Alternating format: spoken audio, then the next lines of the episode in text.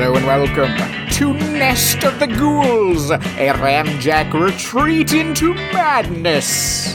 This is where Alex normally takes over, but I, I, I wouldn't be able to do that. No, no, because Alex, Alex is still, Alex is still lost. He's, it's very sad. He's, he's, he's. Uh, who knows? Who knows where he is? He's lost. He's trapped. He's without, he's without a phone. He's without a calendar. He's just hoping that someday he will get back to the people and the places and the podcast and the house in Westchester that he calls home.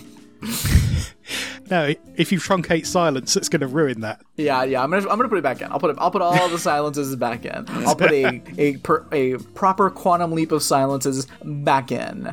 Yes, Alex is not here, but Chris is here. Thank you for joining me, Chris. How are you doing? I, I I'm doing all right. I'm I'm sad that once again I've been robbed of the chance to play Alex Bingo. Uh, yeah, yeah, yeah. We tried. We I've got, I've got my card here. It's got Escape. It's got all that to say, and it's got sudden change of opinion to match yours. nice, nice. Sorry, I would never say this if he was here. But Alex, I love you loads, but I'm a very sarcastic bastard when I get the chance. Of course, and a, of course. and a coward. Listen, listen. If we can't talk shit about our friends, who can we talk shit about? Lots of people. But But you you already know I'm ignoring a friend of mine who's having a drug relapse because it's very annoying. I I'm being a bad guy. Eh, Listen, listen. I, I, as I, as I said before, and I'll say again, boundaries. Gotta have Actu- proper boundaries in life. She's out having the party. It's fine. She's she's the one leaving a big trail online that could be used against her and have her kids taken off her. Uh, not me. Oh boy, Ooh, boy. Always fun. Always fun. Um, I, I just want to say, everyone, just yes, yes, of course, I'm drinking from a, an appropriate festive uh, little boo tumbler. Of course, I am. But also, I realized, and I and I held this back. I held this back because I also realized I'm also surrounded by Halloween Horror Nights drinking paraphernalia. Uh, because I, I also still have my my uh, my uh, my regular uh, water cup, uh, my from last year's event, just happens to still be on my desk, getting ready for tomorrow night. Um, I've got that one, and then I realized, oh yeah, I've still got the the Blinky, uh, my Blinky uh, uh, skull mug. Is Oh, still, God. Since we recorded it, and I because I forgot it was here. All So- I've got is a very boring Super Sparrow water bottle. Hey, nothing wrong with a water bottle. Slightly spooky, massive Kilner jar that I could have filled with something green. Nice, nice. You could have put some amazing props in there. Yeah, put some fetuses in there. Very Hell World. Alright, alright, friends, we will be talking about Hellraiser Hell World in a bit, in, in total, including a lot of. We'll be talking a lot about Hellraisers because I've been dipping in. It's a fun time. It it is a fun time. It's- Yeah. th- this is one of the fun ones. Yeah, yeah, yeah. This is I, I've had a lot of fun Hellraiser experiences. It's like last year I and I think I messaged you this. I was like, oh, well, last year I watched the Puppet Masters and I made it through all those. And then as soon as I sent that, I was like, no, I didn't. I didn't make it through all the Puppet Masters. I Yeah. stopped when we got to like the the more current Nazi ones, and then I jumped ahead to Thomas Lennon, uh, romantic lead. Wow. And then I didn't watch the one after that that's not connected to that. I think it's quasi connected to the other ones, but also starting a new thing. Or maybe it's just another unrelated. Listen, I got a lot of Puppet Masters that I haven't finished, but who knows? I will say this starting as of 5 p.m. today, I'm on vacation. So I can do whatever the fuck I want until next Tuesday. Because I'm taking four days off. Four days off. Splendid. Earlier in the year, I watched uh, six of the, I think, 11 Children of the Corn films, but Oh. not not in order. I finally, after years of knowing of, it is, of its existence, watched Children of the Corn 3 Urban Harvest, which is excellent. It's great fun. Nice. I I never got. I mean, I never got into those because I I watched the first one the same night I watched um, Fire in the Sky. I rented both of those films, and me and my cousin watched. We watched uh, Children of the Corn together, and then she went home, and then I watched Fire in the Sky alone, and then my power went out. Oh, well, that's a good time for that to happen. Uh, anyway, bo- both films that are kind of dull until something happens, particularly Yeah. in Fire in the Sky. Although, when I, I rewatched the original Children of the Corn, having had quite a poor memory of it, and liked it a lot more than I. Okay. thought I did before, it's very sort of Wicker Man style folk horror, All right. Maybe, but Americana, you know. maybe I'll dip back in. I used to have it on VHS, and it was one of the few horror films I had alongside, say, Halloween 5. Oddly, just Halloween 5. Nice. Uh, so I know I watched it a lot. So as a teenager, for some reason, I guess I didn't think it was dull, and then later I thought it was dull in my twenties and thirties, and now I quite enjoy it again. Uh, fascinating. You, you can see why I didn't enter into a, a career in film criticism. Yeah, yeah, yeah. Uh, also, since I basically enjoy almost everything, something's got to be really going for it for me to just say no. I'm Yeah. not doing that again. I will say I saw my favorite movie over the weekend. I saw Pearl, the sequel Oh. to X. I, I, I'm longing to see Pearl, but uh, I'm gonna have to wait for it to show up. It's so fucking good. It's my favorite fucking movie. I'm not gonna say anything about it. It's completely wildly different than so. If you saw X, didn't like X, liked X, doesn't matter. See Pearl. I can promise there will be a, a true true crime episode about it at some point in the future. That's good. Um, I know I made Claire. She watched it today, so I'm gonna make Tammy watch it because I, it's a perfectly fine horror movie that Tammy can watch. Um, but it's fucking brilliant. It's like the I, all the awards, all the awards. So I do like X a lot, and I, presumably, well, they they filmed it in secret, didn't they? Pearl at the time they were making X. yeah, So like he must Ti West must have really known he wanted to have uh, Mia Goth be in this other role because otherwise, why would they have done the weird casting thing they did in X of having Yeah. her as the old lady as well? when I saw X, spoiler alert for X, and at this point it's not. It doesn't matter at all. It doesn't The- even really matter that because it's not the sa- No. it's not like the same character with time travel. She's No. playing a different person. But I was gonna say the at the in credit scene, post credit scene of X is basically the trailer for Pearl. That's fantastic. And when it played in the theater, I was like, "That's amazing." But I was like, "Is this a joke? This isn't real, though." But Yeah. oh wait, no, this is a movie that's coming out in six months. okay, fine. In that case, I'm going to assume you're aware of Maxine Oh, with yes. three X's Oh yes, because they're doing that shit again. I can't fucking wait. I Pearl, but like Pearl.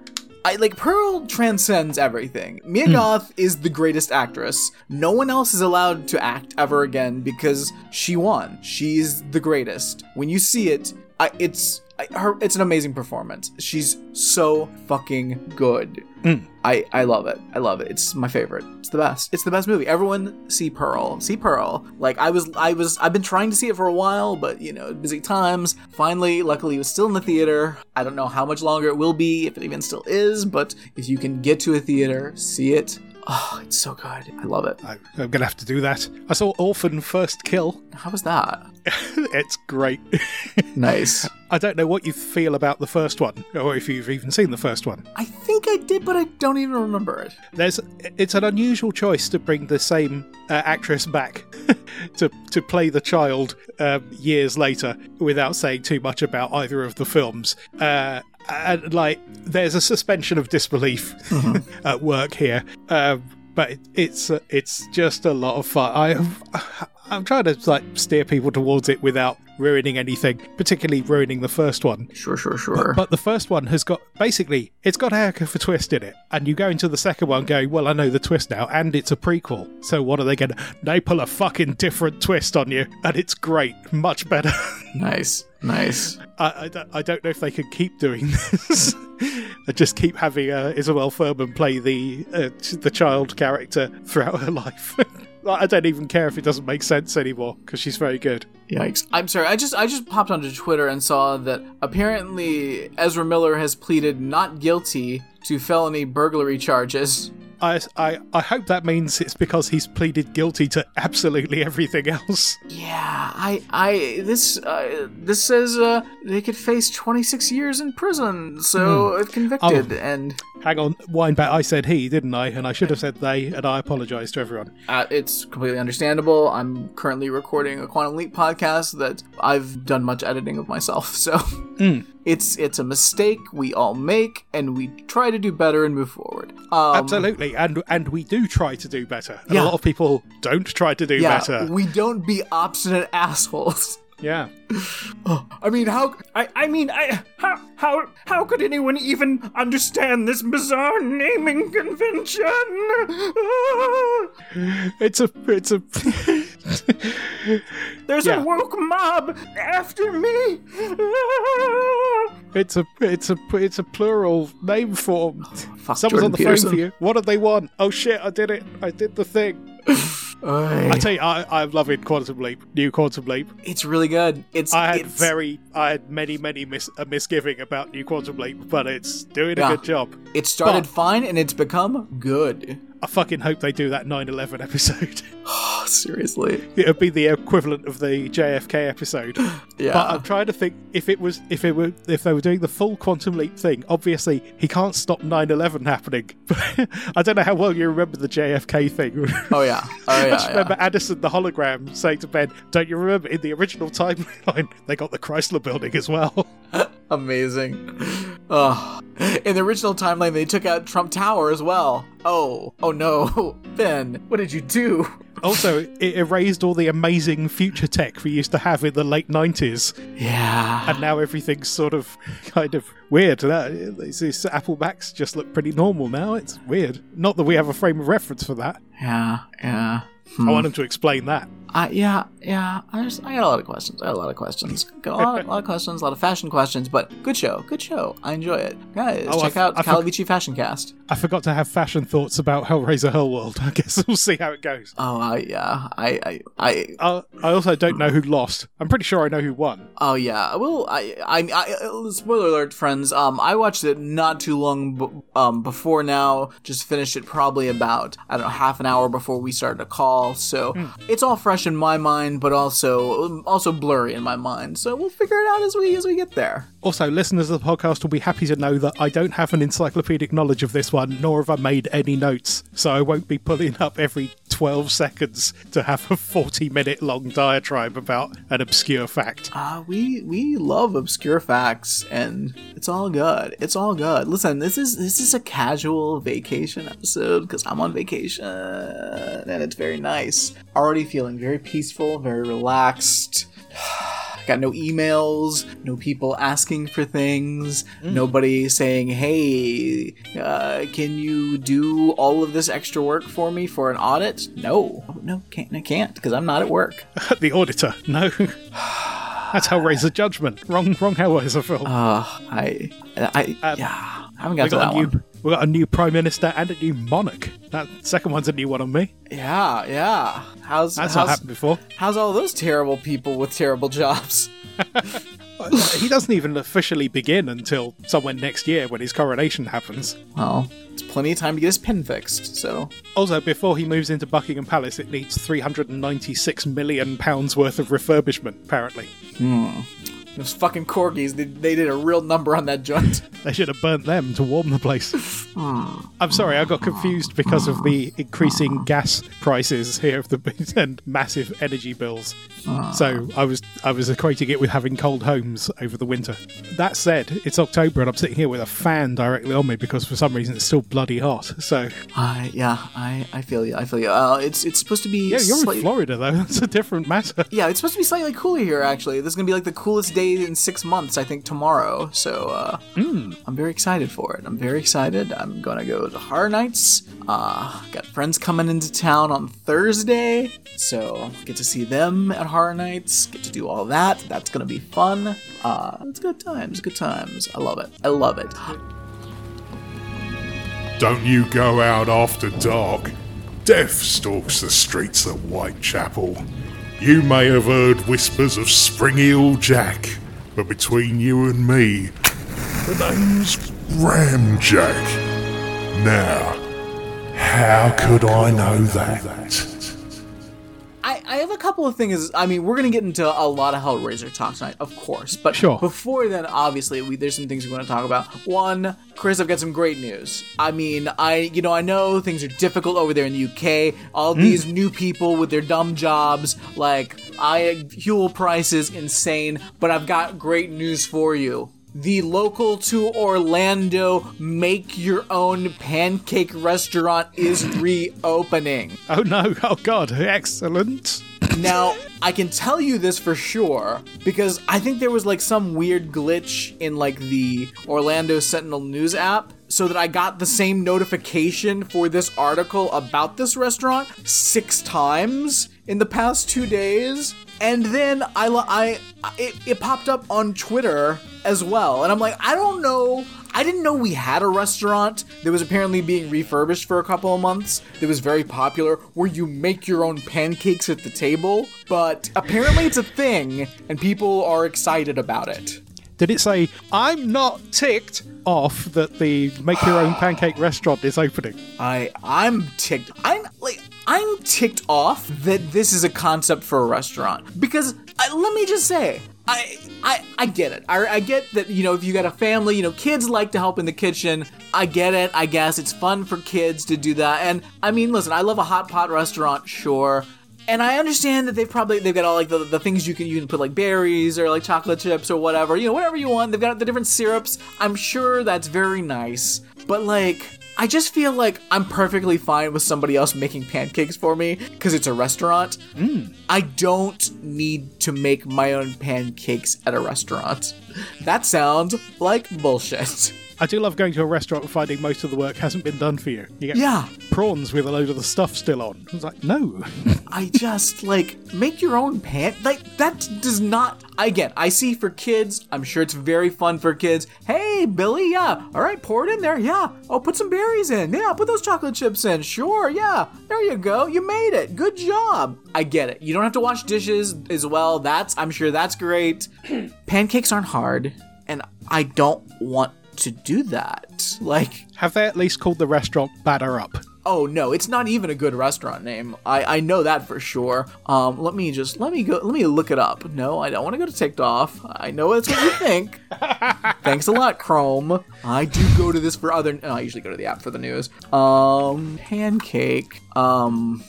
Uh, De, De Leon Springs Pancake Restaurant reopens. Is that the name of it? De Leon, De Leon Springs? Um, after some much needed renovations and a change in vendors, the beloved restaurant at De Leon Springs State Park has reopened for guests. What's the name of the restaurant? The restaurant opened Monday morning as breakfast enthusiasts trickled in the door following a five week closure during which the historic building got a new roof and upgraded some bullshit. Uh. We've designed the. What's. Old Spanish Sugar Mill is the name of the restaurant. Oh, So that's that's good. Old Spanish Sugar Mill. I mean, it's just like a restaurant. It's got like a griddle in the middle of the table. You make pancakes. I like. I'm sure. I, I just I like why are you telling why am I keeping getting all these notifications? I know it's a glitch, but I also think this is the dumbest restaurant. like I, of all the do your own thing, this seems like the worst one. yeah. Ah. Like what if Maybe- you burn your pancake? Like Yo, but tough shit. That's user error. I mean, is it like a you get like an unlimited? Is there like a big just a like a giant carafe of batter and you just It's gotta be. make your own? I guess yeah, it has to be right. You it's Come just, down, down for the bottomless batter. all, I don't know what accent that was, but it was better you than you can eat batter. Yay! better than uh, better than Victor Maguire as the cop in Hellraiser Hellworld. I mean, well, the pancake recipe did not carry over from the previous vendor. Diners commented on the thickness or volume of five grain pancakes, a change they saw as positive. It was great, so- commented Constance Johnson, a neighbor of the state park. The pancakes come up thicker. They taste good. Everything is great. They've got some learning to do because this is different from a normal restaurant, said Lewis Johnson. We'll see where they are after the first of the year. They're listening. They're willing they're listening. They're willing to hear from guests and make adjustments. I I mean adjustments, how about you make me some fucking pancakes? This is a restaurant. That's astonishing. I just I, I I mean it looks very nice. I'm sure it's a nice place. I just I fuck you. Just fuck you. I used to have a um, jacket potato restaurant called Spud You Like. Could you imagine going there and getting being given a potato and a hot plate? So, there you go. Figure it out. Yeah. oh, I just Hey, do you want to talk about creepers for a second? Oh, absolutely. I've been meaning to ask you if you ever caught up with the, or if you had any interest in the Netflix Jimmy Savile documentary. While we're talking about British monsters, Oh, I I'm I don't I haven't I don't I haven't seen it, but I'm not going to talk at length about it, but I think I, I, I know a lot of British people, British people who watched it and they went, "Yeah, we knew all this," but I don't think we're the target audience. yeah. I think what what's hard, what it's hard to make people outside the country realize are two things. One of which is how fucking famous this guy was Yeah. to us, and the extent of his crimes. And there's two episodes of that Savile doc. One of them is about how famous he was, and one of them is about the extent of his crimes. It's very in depth and upsetting. All right, all right. I may have to, Have to dip into that. Have to dip into that. Like he, he had he had the ear of the royal family. He had his own key to a, a hospital ward. He had hmm. he had ac- yeah he had access to at-risk prisoners because he'd don- he'd raised a lot of money for the hospital. He had a, he had an amazing disguise. But the thing I've always said about Jimmy Savile is he had the biggest disguise of all, which was he looked like a real fucking creepy weirdo. And you you always think, well, if someone looks that much of a creepy weirdo, they can't be a creepy weirdo because they try and hide it. Yeah, yeah. And like that is that is some mm. bizarre psychology, but it worked for him for decades. Gee, yikes, yikes, yikes. And his entire life, people would make jokes about it, but they were generally considered to be jokes because of how much of a weirdo he was. Yeah. And he would he would join in those jokes as well. He'd say, is, "Is it true, Jimmy? You used to be an amateur wrestler?" He said, "Yes, I'm feared in every girls' school in the country." Oh, oh boy. Oh, oh no. And uh, th- those, as pe- as the kids say these, that that hits a bit different. Yeah, yeah, yeah. So that's a that's a, a grim but slim recommendation for when you're feeling bold. Nice, nice, nice. I, yeah, I may have to, may have to dip into that. I, there's, a- I, I, I'm still behind on the last two episodes of Frogger, Hider at my house. I, So- I've only seen a couple of episodes of. The, is it Frogger or Frogging? Sorry, frogging. Frogging. And the, the, the one from the eighties with the girl, she was like, she was always like, "Hey, I was boy crazy at the time," Oh. and like it was someone she she like she'd given a number to and then forgot all about it, and she met him once at a party. It was Yeah. like, "No, I, I'm not into him," and then he was living in the house. That is fucking. That's movie length. Oh yeah, no, that was that was a good one. That was yeah, that was one of the best. I'm just thinking you you have her narrate it, and at the end she says, "What can I say? I was boy crazy." You call the film "Boy Crazy." Uh-huh. Mm-hmm, It's fucking fucking mega. You have a you have your sort of your 80s flashback. And what I also love about that one is the father's like, "Don't bother me at work." Yeah. because I because now I a just surgeon or something. Uh, wasn't he? yeah, no, he, he was like a hotel. He worked at a um, oh, he was like a hotel right. desk manager. Um, I just love it because now I'm just in my mind. I'm just inserting uh um um the the uh, the black phone father as that guy. Um, You aware that um, the director of the Black Phone also directed Hellraiser Inferno, Scott Derrickson? no, Uh, yes, also the director of Doctor Strange, the first one, I I mean. I, and and Sinister with Bughuul. oh, I so I'm just a big fan of his then. Okay, It uh, it turns out, yes, yes, you are. I am. I, I that's I too new. He's well. He's he's rad. Well, talking Inferno, uh, yeah. When when we get into the Hellraiser portion of this show, which is is is coming soon because there's a lot of Hellraiser to talk And that about. happened. Oh well, after that, there were three Hellraiser films in a row directed by a guy called Rick Bota. That's Hellseeker and shit. What's the other one? Deader? Do I even mean Inferno? I do mean Hell. Deader. Yes, you're right. Sorry, and Hellworld. Amazing. I also I also learned that Hellworld only existed because they they drew up a contract to do filming in Romania, cheap filming, and part of the contract was they had to make two Hellraiser films. so good, so good. So they made one. They made one immediately with with talent who were still in the country. That's why Lance Henriksen is in it because he'd just finished filming Mimic Three, Ah, which also suggests you know there's a lot of we'll get into it. There's a lot of Saw type stuff in Hellworld, and it's credited as coming out in 2005, and Saw came out in 2004. But the copyright notice on this is 2003, and that jibes with when Henriksen and that would have finished filming. So maybe it was just there was a, some of the other torture porn stuff was in the air. And it just picked up on a vibe. I, it makes 2003 makes. I, we'll talk about fashions, but 2003 sounds just about fucking right. I tell you, it's only the fact that, that uh, we're skipping ahead. It's only the fact it's got those uh, Nokia 3310s in it that mark it out as not being from 1998. Yeah, yeah. It's I because I, I graduated from high school in 2002. My 20 year high school reunion is is uh, this weekend. Maybe that's where Alex is. Alex is at the high school reunion. Um, sadly couldn't make it. Wanted to, but I was busy being on vacation, so I couldn't make it. And by vacation, I mean just hanging out at home, um, and not going to Tennessee. I'm going to say in 2002, I was 25. it was my Yeah, yeah. 15th wedding anniversary the other week. Congrats. But yeah, 2003. Yeah, we're right. We're right there. My first year of college. So like this movie, like it, it felt. It felt. It felt of a time that I knew all too well.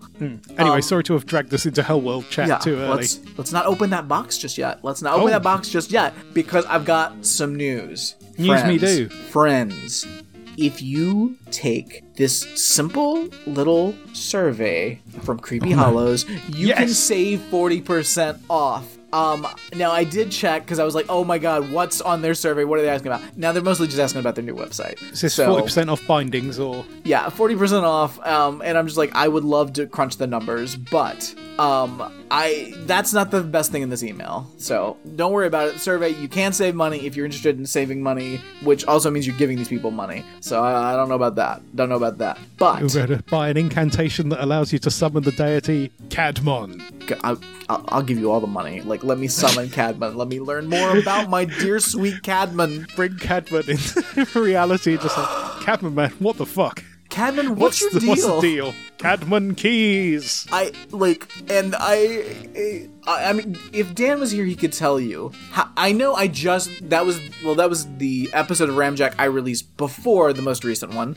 Um, two episodes back, I re- it was the one where we talk about the Guam graduation. Yes, I did hear that today. I- finally, I couldn't, and I still can't get that out of my mind. I think about it so ever since we recorded, which was a few weeks ago now. Like, it just pops into my head, and I'm like, what the fuck was that story about? and I, like, I've, it, there's been a million times, especially at Horror Nights, where we're in line, and I'm like, why were they talking about DVDs that the, everyone was gonna get in Guam? Why was it about Guam? What is this story? ah, we're not going to Guam. I, uh, I, I, I just can't. I can't stop thinking about it. But we got something Little brand Jeff- new. Jeff Fahey invocation for everyone there. Nice, nice. Brand new Creepy Hollows. Mm, creep me out. Over 100 plus new pre-bounds looking for keepers and spells waiting to enhance your journey. Pre-bounds looking for keepers. We're rehoming spirits now.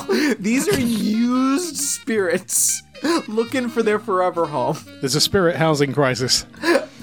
pre-bounds pre-bounds guys this shit is made up. What are you talking about pre-bounds?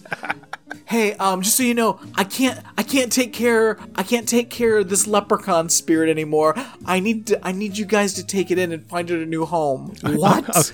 I'm spirit downsizing. like what how, like i what how did this happen? Did someone come to them and say i can't manage all my spirits did did someone say i i'm dying of cancer. I would like to bequeath my spirits back to you. Like i need to sell them back. I'm having financial troubles. Could you could you could you buy my spirits back at half the price? Like what what are they are they just trying to like make more money by selling half-priced fake spirits? Because these people are obvious insane grifters. I don't know. I want to know how this marketing decision was made. Pre-bets It's a, it's a spiritual mystery. We'll never know I the true just- answers. like this is insane. Unless we summon Cadman. cadman i mean of course also you can get a free shanti stone right now who wouldn't Is want that like a, a sea shanty? Um, that this is a ritually infused amulet which contains the bindings of the Shanti ritual! Exclamation point. It is a ritual Yeah. which brings a powerful connection between you and the future. So Here, so here you be the words of the shanty ritual. Blow the man down. Yo ho, blow the man down. Also, all month long, 75 to 90% off all discountable items. Now, they don't, but I'm going to put an asterisk there because I don't trust their 75% being 75%. So. Oh. Um, also, there's a Halloween category where they're offering stuff, and of course, BOGOs. We got BOGOs. The legendary freebies have returned. Claim Buy your one, BOGOs one now. what? Oh, is it just buy one, get one? Yeah, yeah. But plural, like Legos, which Well, BOGOs. You got multiple BOGOs. You got a lot of buy one, get one.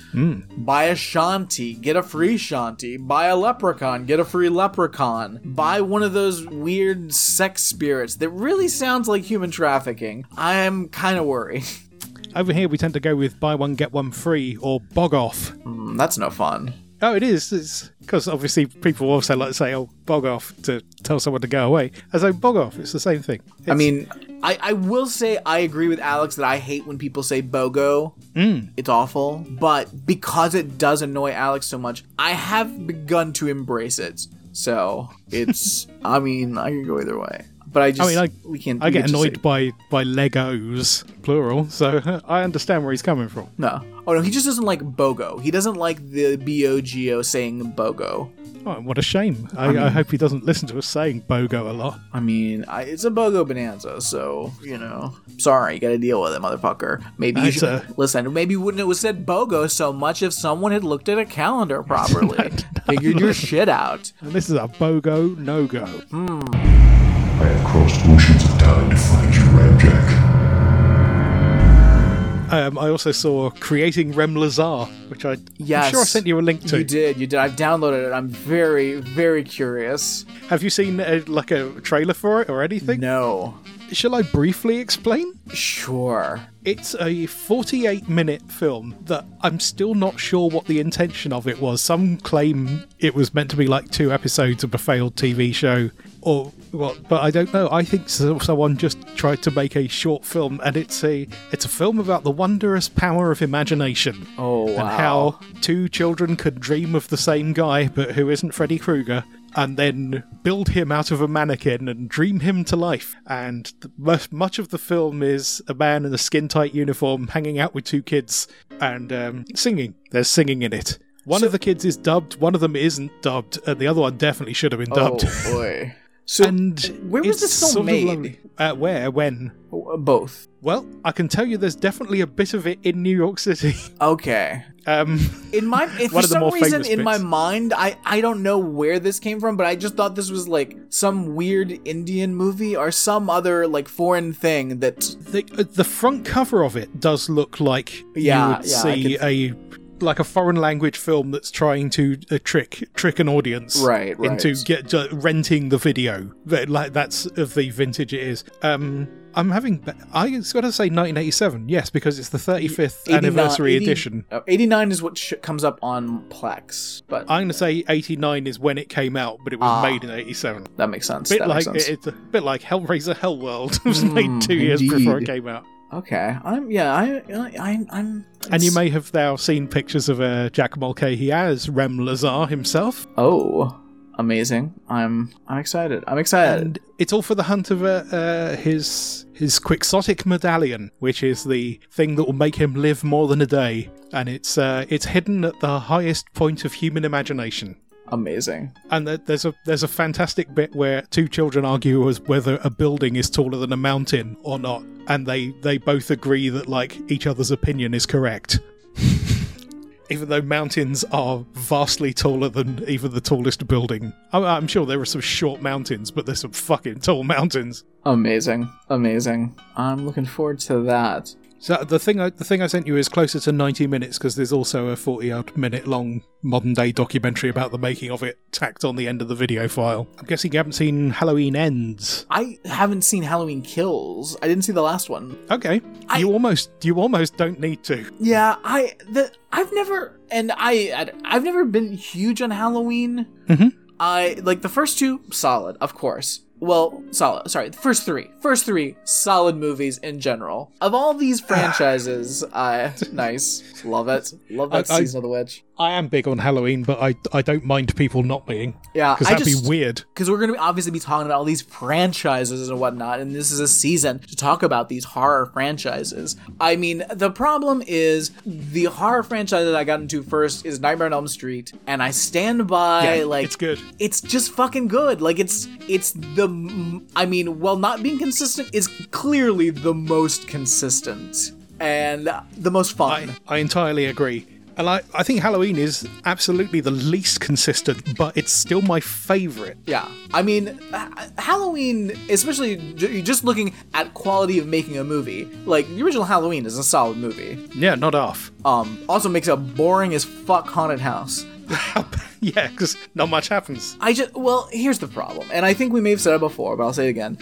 The problem is Horror Nights has done Halloween a few times. Like I, I've been through at least three Halloween houses since I, and I've, I mean, like I've lived here less than ten years. Like I've been going to Horror Nights, you know, hardcore you know, for six years, and at least half of them, at least half of them, had at a Halloween house. I I want to say I've been through the original Halloween before, and they're doing that one again this year. They did a Halloween two house one year. They I think they did um like the the like 2018 or 20 whenever that the, the first of the these new three. I think- yeah, 2018. They did that one. I so I've been through a ton of them, and it's like, um, fine, I guess. If you're really into Halloween, I'm sure it's great, but I just What, what what would make a good one is Halloween Kills because like it's Nice. non-stop lunacy and um, they aren't joking with that name. There's a lot of killing okay, all right. Um, but yeah, the one this year, it's like I like. There's the fun where you're walking through, like they, they've got like the sheets hanging on the line. You walk through, and then there's a Michael Myers. Ah, um, like I think there's a Doctor Loomis that pops at one point that startles you. Um, but the one in Halloween 2, there was a great Dr. Loomis in, in that house that year. Like, it's very good. And I think that was of the, of all the, the Horror Nights Halloween houses. I think that was the best. So I, but I was just never like, I, it was never, it was never the one I was into as a kid. I, Nightmare on Elm Street first, first and foremost, always. I the Jason, like the Friday the Thirteenth were on a lot. Um, but most of those are just wildly boring. That's the problem. Like, there's like two that are like fun to watch. Like, Uh, part part six, right? Yeah, Jason lives. Yeah, yeah. And part five, the the one with the spoiler, spoiler, spoiler. I feel free to spoil. It's not Jason for most of the film. Oh yeah, yeah, yeah, yeah, yeah. it's yeah, some yeah. other guy in a Jason mask. Yeah, yeah, that's fun. Um, yeah, and like I, I do have love for Takes Manhattan because it's stupid. It is very stupid. It's also one of the it's one of the first ones I saw, which helps. And also, Yeah. I got a soft spot for that um, "Darkest Side of the Night" by Metropolis, that opening song. Oh yeah, yeah, yeah. That's a on good. it. I love Moody. Sorry, I- I'm overjoyed because digging out one of my multiple copies of Halloween 3 there means I found my uh, Blu ray of Hobgoblins. Nice, Not even the RiffTrax Hobgoblins, which I've also got. Just the just fucking Hobgoblins. nice. I'm insane. Love it. I uh yeah, I I and I, also I feel like the thing is like also I think about like the ones that were on TV a lot when I was a kid. Like I feel like uh, Jason Takes Manhattan was on TV a lot. Nightmare on Elm Street 3 was on TV a lot, which is like quality. Like That is a good one. um and I feel like as we'll talk we'll get to in a minute, Hellraiser 2 and 3 were on TV a lot. I feel like as a kid. Two is a strange choice to have on three because three's a kind of a crowd pleaser. Yeah. silly, silly film. Two's just fucking weird. Yeah. because it, it attempts to have the pretension of the first one, but it doesn't do it quite as well, and it breaks its own rules Yeah, yeah, yeah. by having Channard be able to remember who he is and start quipping immediately. The Doctor is about to operate. Oh, So I, I used to not like Hellraiser 2, but it, it's grown on me over the years. yeah, it's a fun one. And also the the early scenes of skinless Julia wandering around a pristine white apartment with bandage on, just leaving blood streaks everywhere. Fantastic imagery. It's Love it. I um I yeah I I, I know that uh, me and Alex we watched all the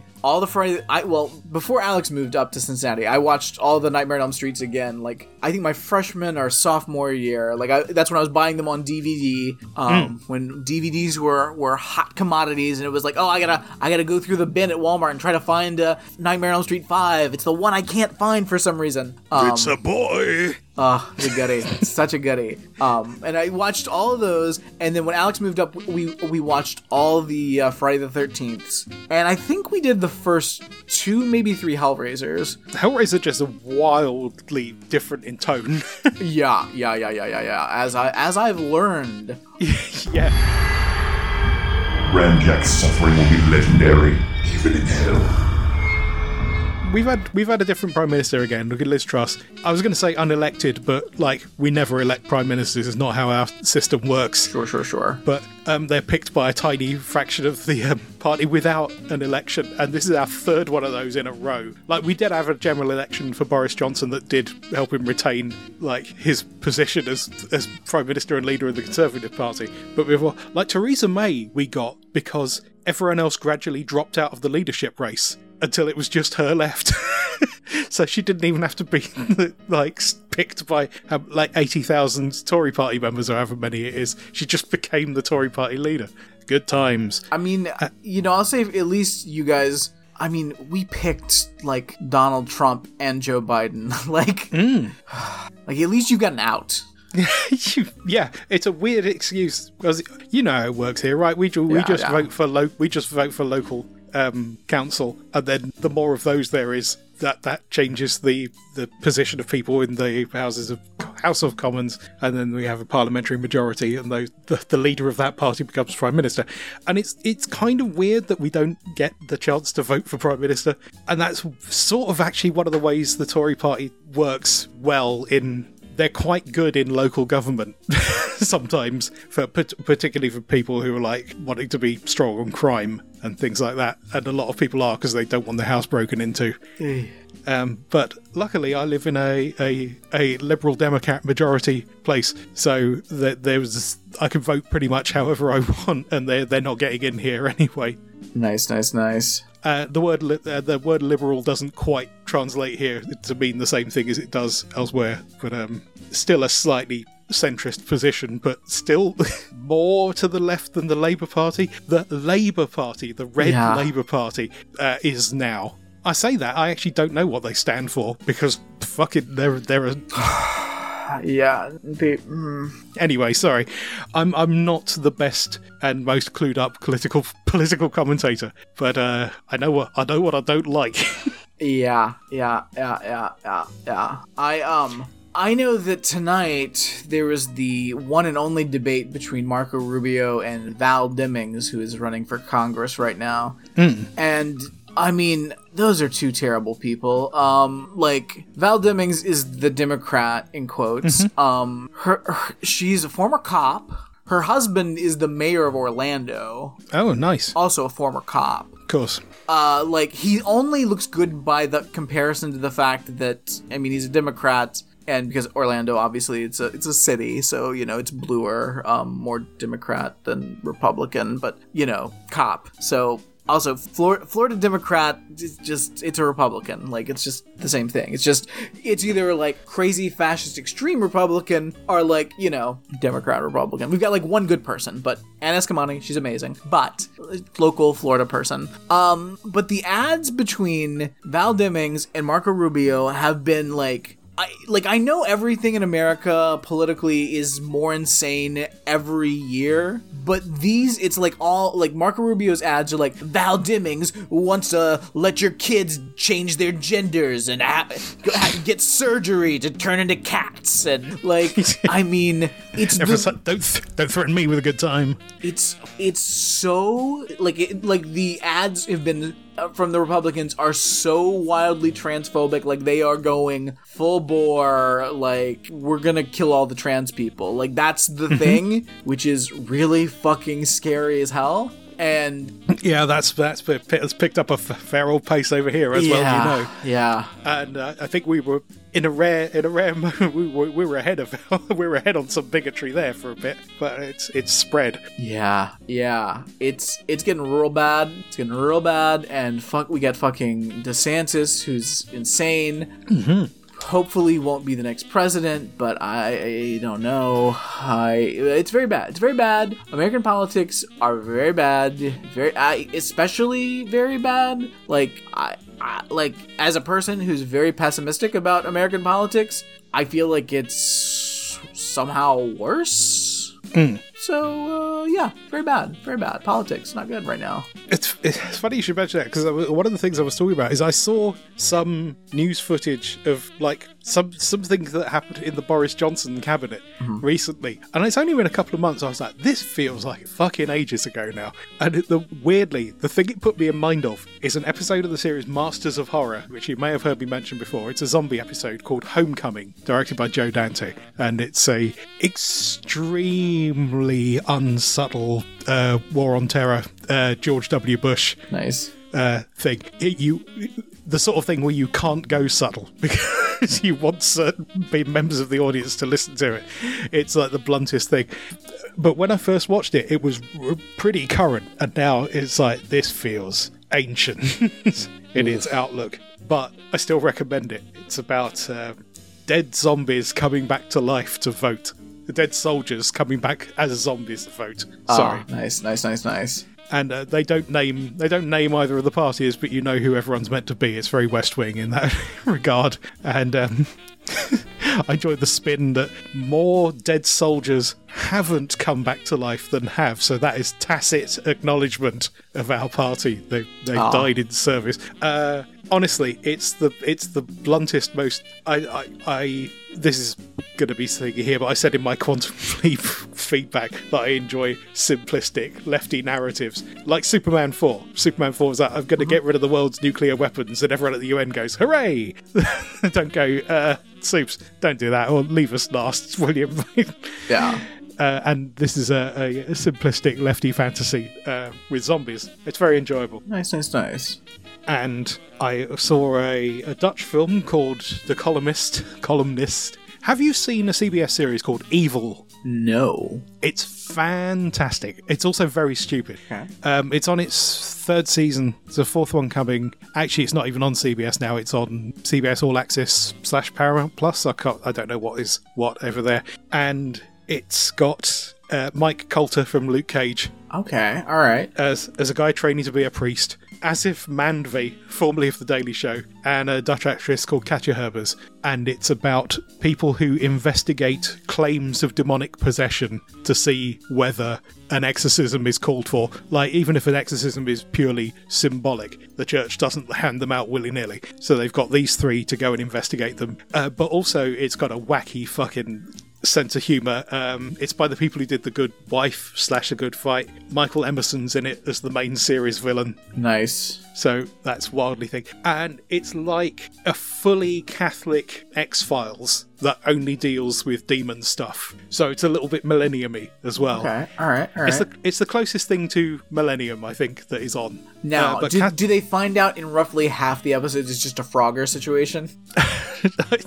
now that's interesting. I'm sure there is at least one episode like that, but Nice. I can't quite remember. Um, anyway, I recommend Evil if you can watch it. But the point I'm making is that Katja Herbers is in it. She's also in The Columnist, uh, which is a Dutch film about a female journalist who gets a lot of abuse online and overreacts by killing some people. um, and it's it's a very one dimensional film. It does it doesn't do anything clever, but it's just a lot of fun to watch. this woman go into like online trolls' houses and chuck their laptops into their baths or hit them with hot frying pans straight off the stove. I support it. Uh, and my favourite thing about it is that the Dutch title is De Kuthoer, which is literally the cunt whore, or like the fucking whore. It's like just, it's a slang term there. And you think, they call it the columnist in English speaking territories. That is not very interesting. But when you look at the poster, they've highlighted the C and the U and the N and the T in columnist. Amazing. Not in the film, just on the poster. And if you're you're up for some Dutch subtitles, uh, it's a way to go. And I think that is it. Oh, except I've also got the one and only written here, which is a Henry Winkler film I saw recently, um, directed by Carl Reiner, I think. And it's a Henry Winkler film from the late seventies, uh, where the love interest played uh, Deborah Strode in Halloween Five. The, or is it no no Halloween: The Curse of Michael Myers, the one with Paul Rudd. Uh, and Henry Winkler plays a guy who is very annoying and he's always sort of on and trying to entertain people. And he becomes a wrestler, and it's more entertaining than I'm making it sound. And it's got a lot of wrestlers in it, including a barely recognisable Rowdy Roddy Piper, who's in it with short brown hair. So for a while, I thought someone had misattributed that role on IMDb. I had to like hold up, I had to put side by side pictures of him Nice. to confirm. I haven't really sold that very well, but that is it. Nice, nice, nice, nice, nice. Uh, it's in full on YouTube, or at least it was when I last looked. What's the name of it again? The one and only with Henry Winkler. All right. and I like Henry Winkler a lot. It's the sort of the most Henry Winkler I've seen in one thing. He's very tiring, but he's meant to be. Like he's one of those guys who's like always on. Nice. Taste the darkness, Ratchet. It's been waiting for you. Well, before we jump into Hellraiser times, I, I do have a couple of things I want to point out here. Um, I just I just you know I think it's important to think about you know uh, this little world of ours and capitalism and you know people people have careers they you know they got to pay their bills and eventually they retire. Um, and I just want everyone to know we're at the the end of a legend. Rattlesnake Dave is retiring. David Richardson, 75 years old. He's known as Rattlesnake Dave. He's been doing snake shows. Um, and he will be doing his uh, final uh, performances um, at the Mississippi State Fair in Jackson, Mississippi, October 6th. So he's, he's done. He's done. He's been performing snake shows for over 30 years. And uh, and uh, this, yeah, this will this was his uh, final show. There's a quote here. I've never been bitten while handling rattlesnakes, Richardson said. I don't want to take any chances of being bitten, which is why I'm retiring. I am afraid of snakes, but I do what I must for the money. Richardson said he bought he brought a five. I'm sorry, what? Can we just what? Like this? I I gotta stop because I'm scared of snakes. Like what? I've just I, realised it was it was a slow burn. I, I like that's wildly upsetting. Like the fact this man is like, I've, I've only been kept doing this for the money, and like there's an image that goes with this post where I'm like, yeah, this guy doesn't want to be like having, he doesn't want to be handling snakes. Uh, Oh, I, I, can, I can see how terrified he is. yeah, yeah. I, I'm 75. I've only been doing this for the money. Uh, I don't want to get bit by a snake. I've been doing it for 30 years. I don't want to do this anymore. What is our fucking world? Can we stop making this man handle snakes? He's 75. Let him retire in peace. He's afraid of being bitten by a snake, as he should be. Hmm. So how long is it? Sorry, how long has he been doing this? 30, Well, I'm not 30 sure years. said. 30 years. I don't know why, but uh, hearing the name Rattlesnake Dave made me think of my own, uh, our own uh, weird folkloric figure over here, Purple Aki. Okay, that's a fake name.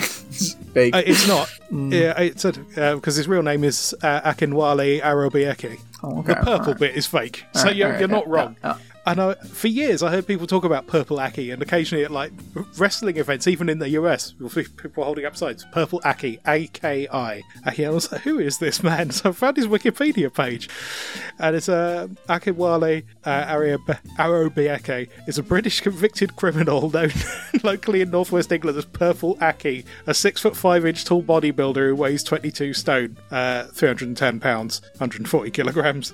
Uh, he became known for approaching younger males and striking up conversations about weight training before touching and measuring their muscles and then inviting them to squat his body weight. Eee.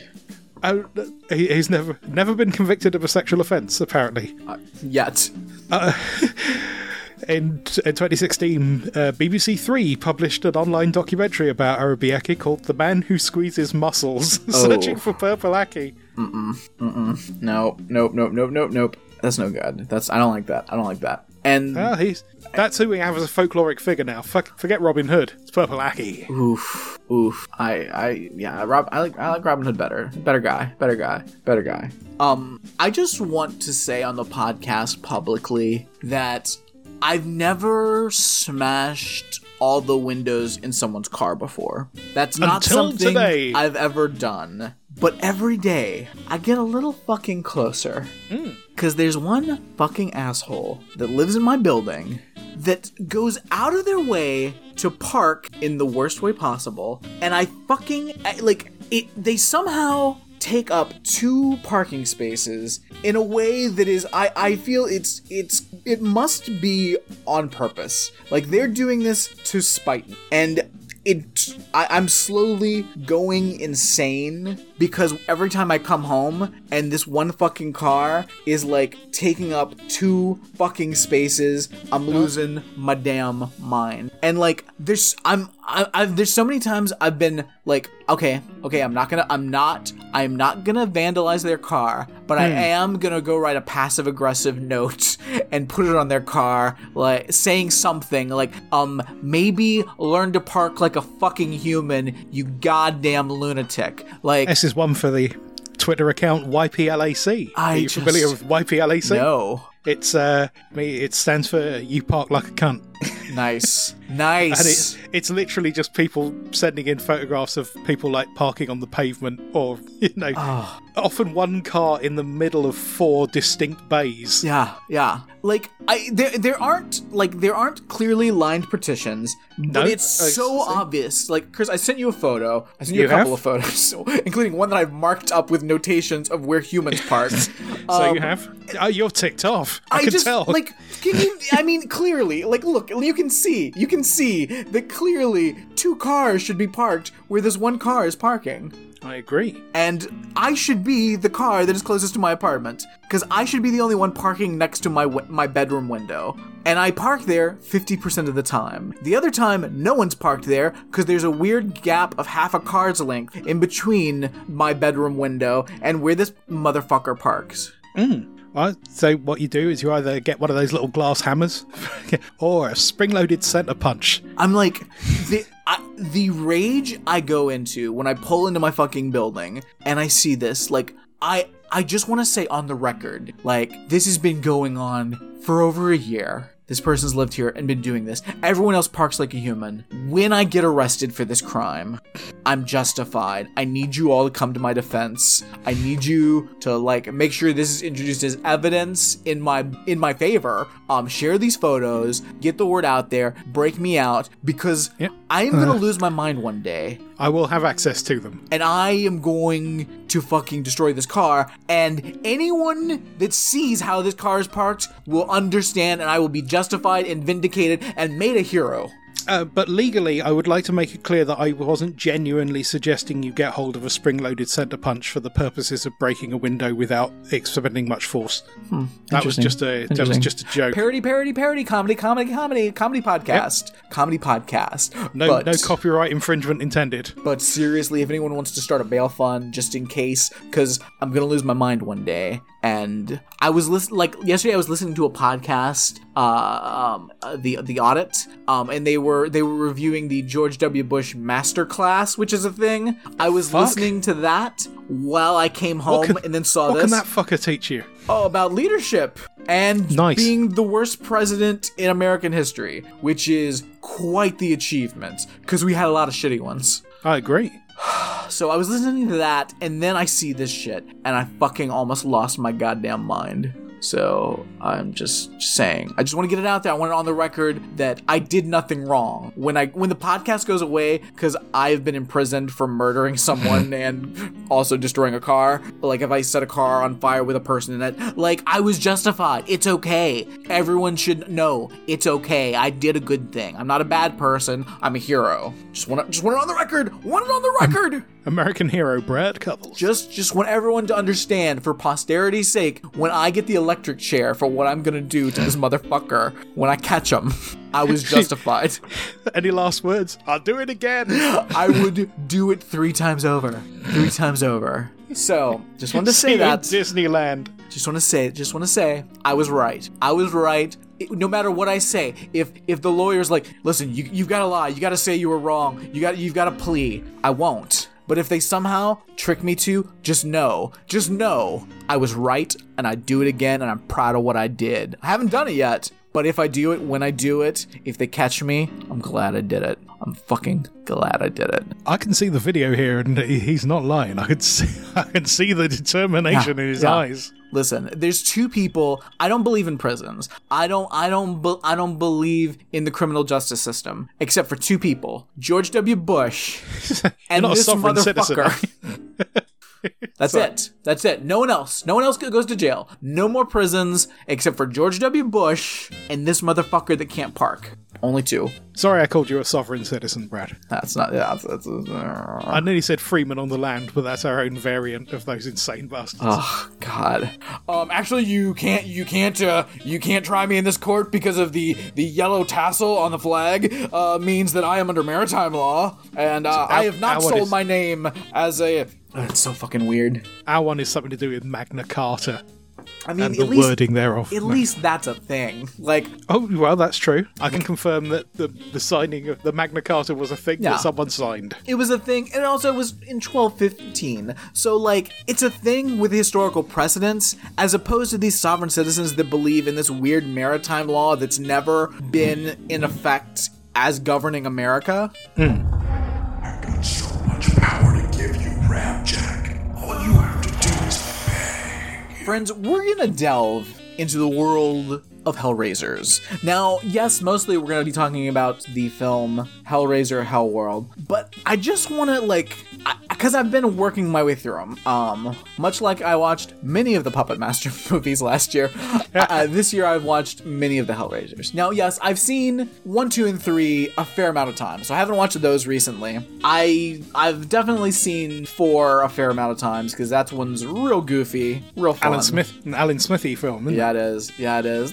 I like. Adam Scott's in it. Yes, Adam Scott's first film role. Like, and he's great. He's he's just a delight. Where does where does Hellworld land for Henry Cavill? Because we haven't mentioned oh, yet that he's in God, it, he's little baby Henry Cavill. Little Bobby Briggs Henry Cavill. Oh, it's wild. But I, oh, fuck, I gotta, I gotta pull, I gotta pull up my Hellraisers now because I'm like, which, which ones? I'm getting them all mixed up now. Because I, have watched. Some of them are very easy to mix up with each other. Don't ah, fuck yes, they are. I so I watched. I, I dipped into Inferno while I had the flu. So I watched I watched all the old mummy movies with Caris. Um or Karis, you know, if you're a person watching those movies. Um I watched I watched those and then I watched Hellraiser Inferno. And I was like, "Oh, you know what? Hellraiser Inferno is a good movie." Now, it's basically Mulholland Drive with Hellraiser.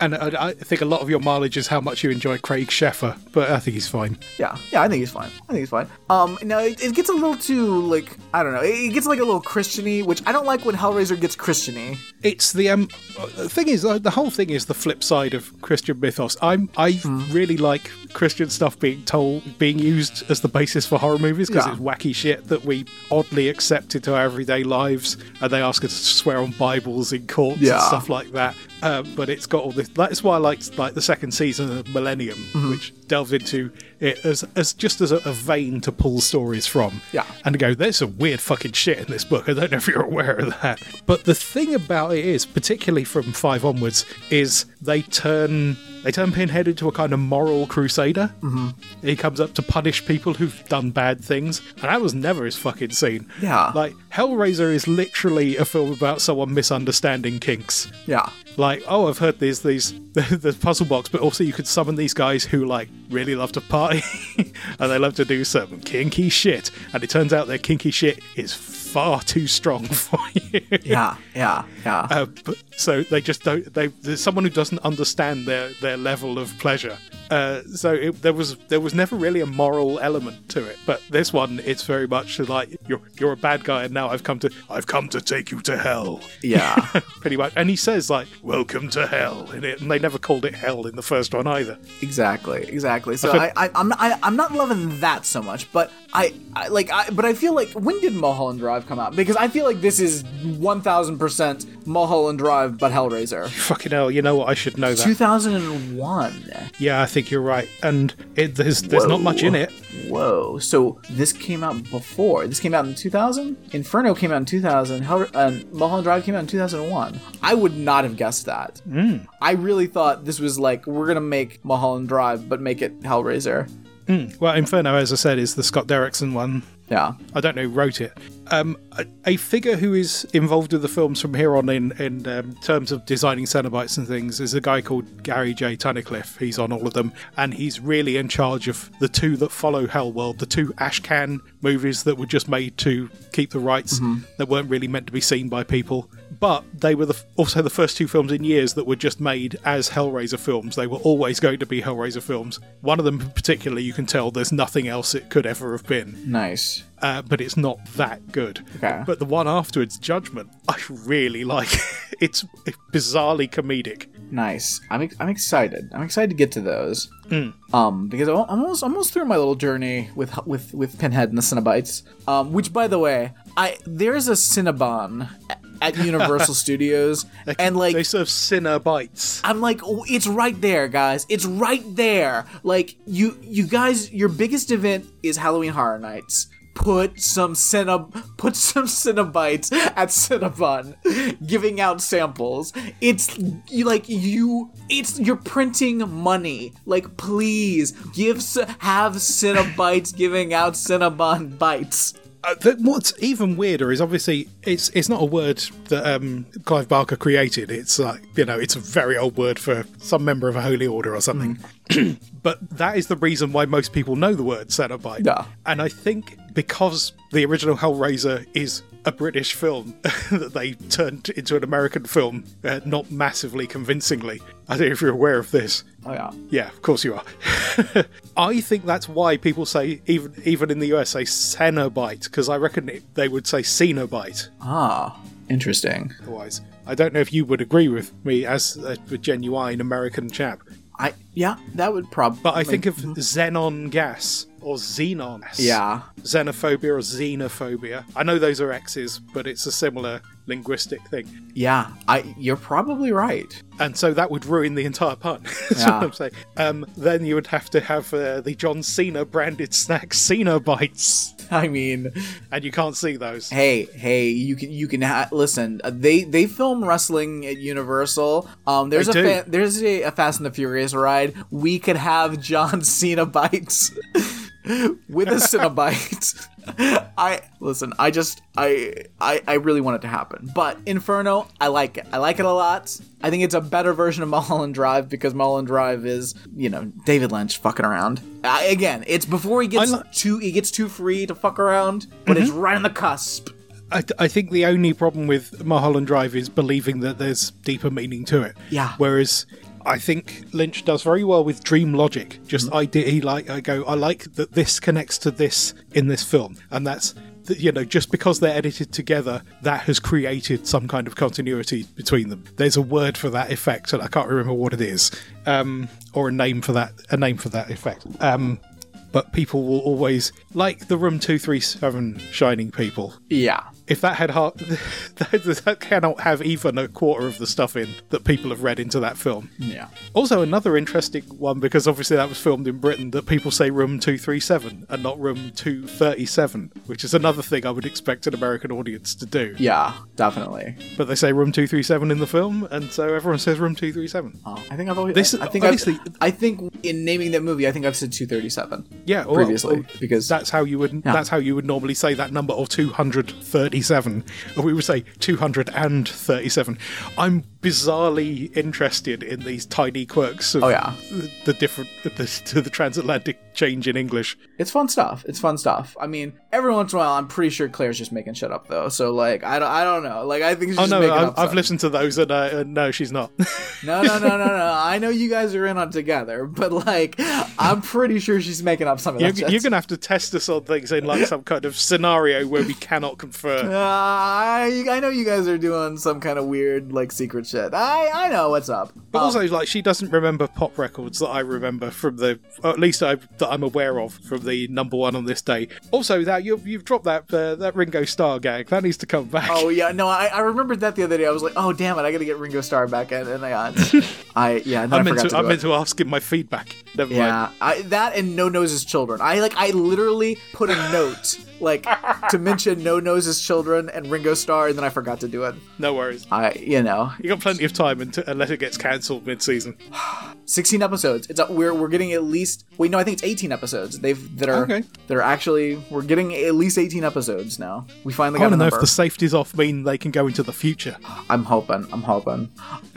um. So yes, Hellraiser Inferno, good movie, and that's when I was like, you know what? I'm gonna keep going the, because guys, the main goal is that the new Hellraiser was about to come out, um, and that was like, well, I want to see that, but let's watch some of these other ones, you know, in the meantime. So Hellraiser, Hellseeker. Now, if Inferno was Mulholland Drive but Hellraiser, Hellraiser, Hellseeker is Hellraiser Inferno, but what if it was Hellraiser Hellraiser Inferno again? Because it's the same movie, but not quite as good, but kind of the same shit. Well, he's not a cop, though, is he? But um, also, Kirsty is back, sort of, from the first one. Yeah, yeah.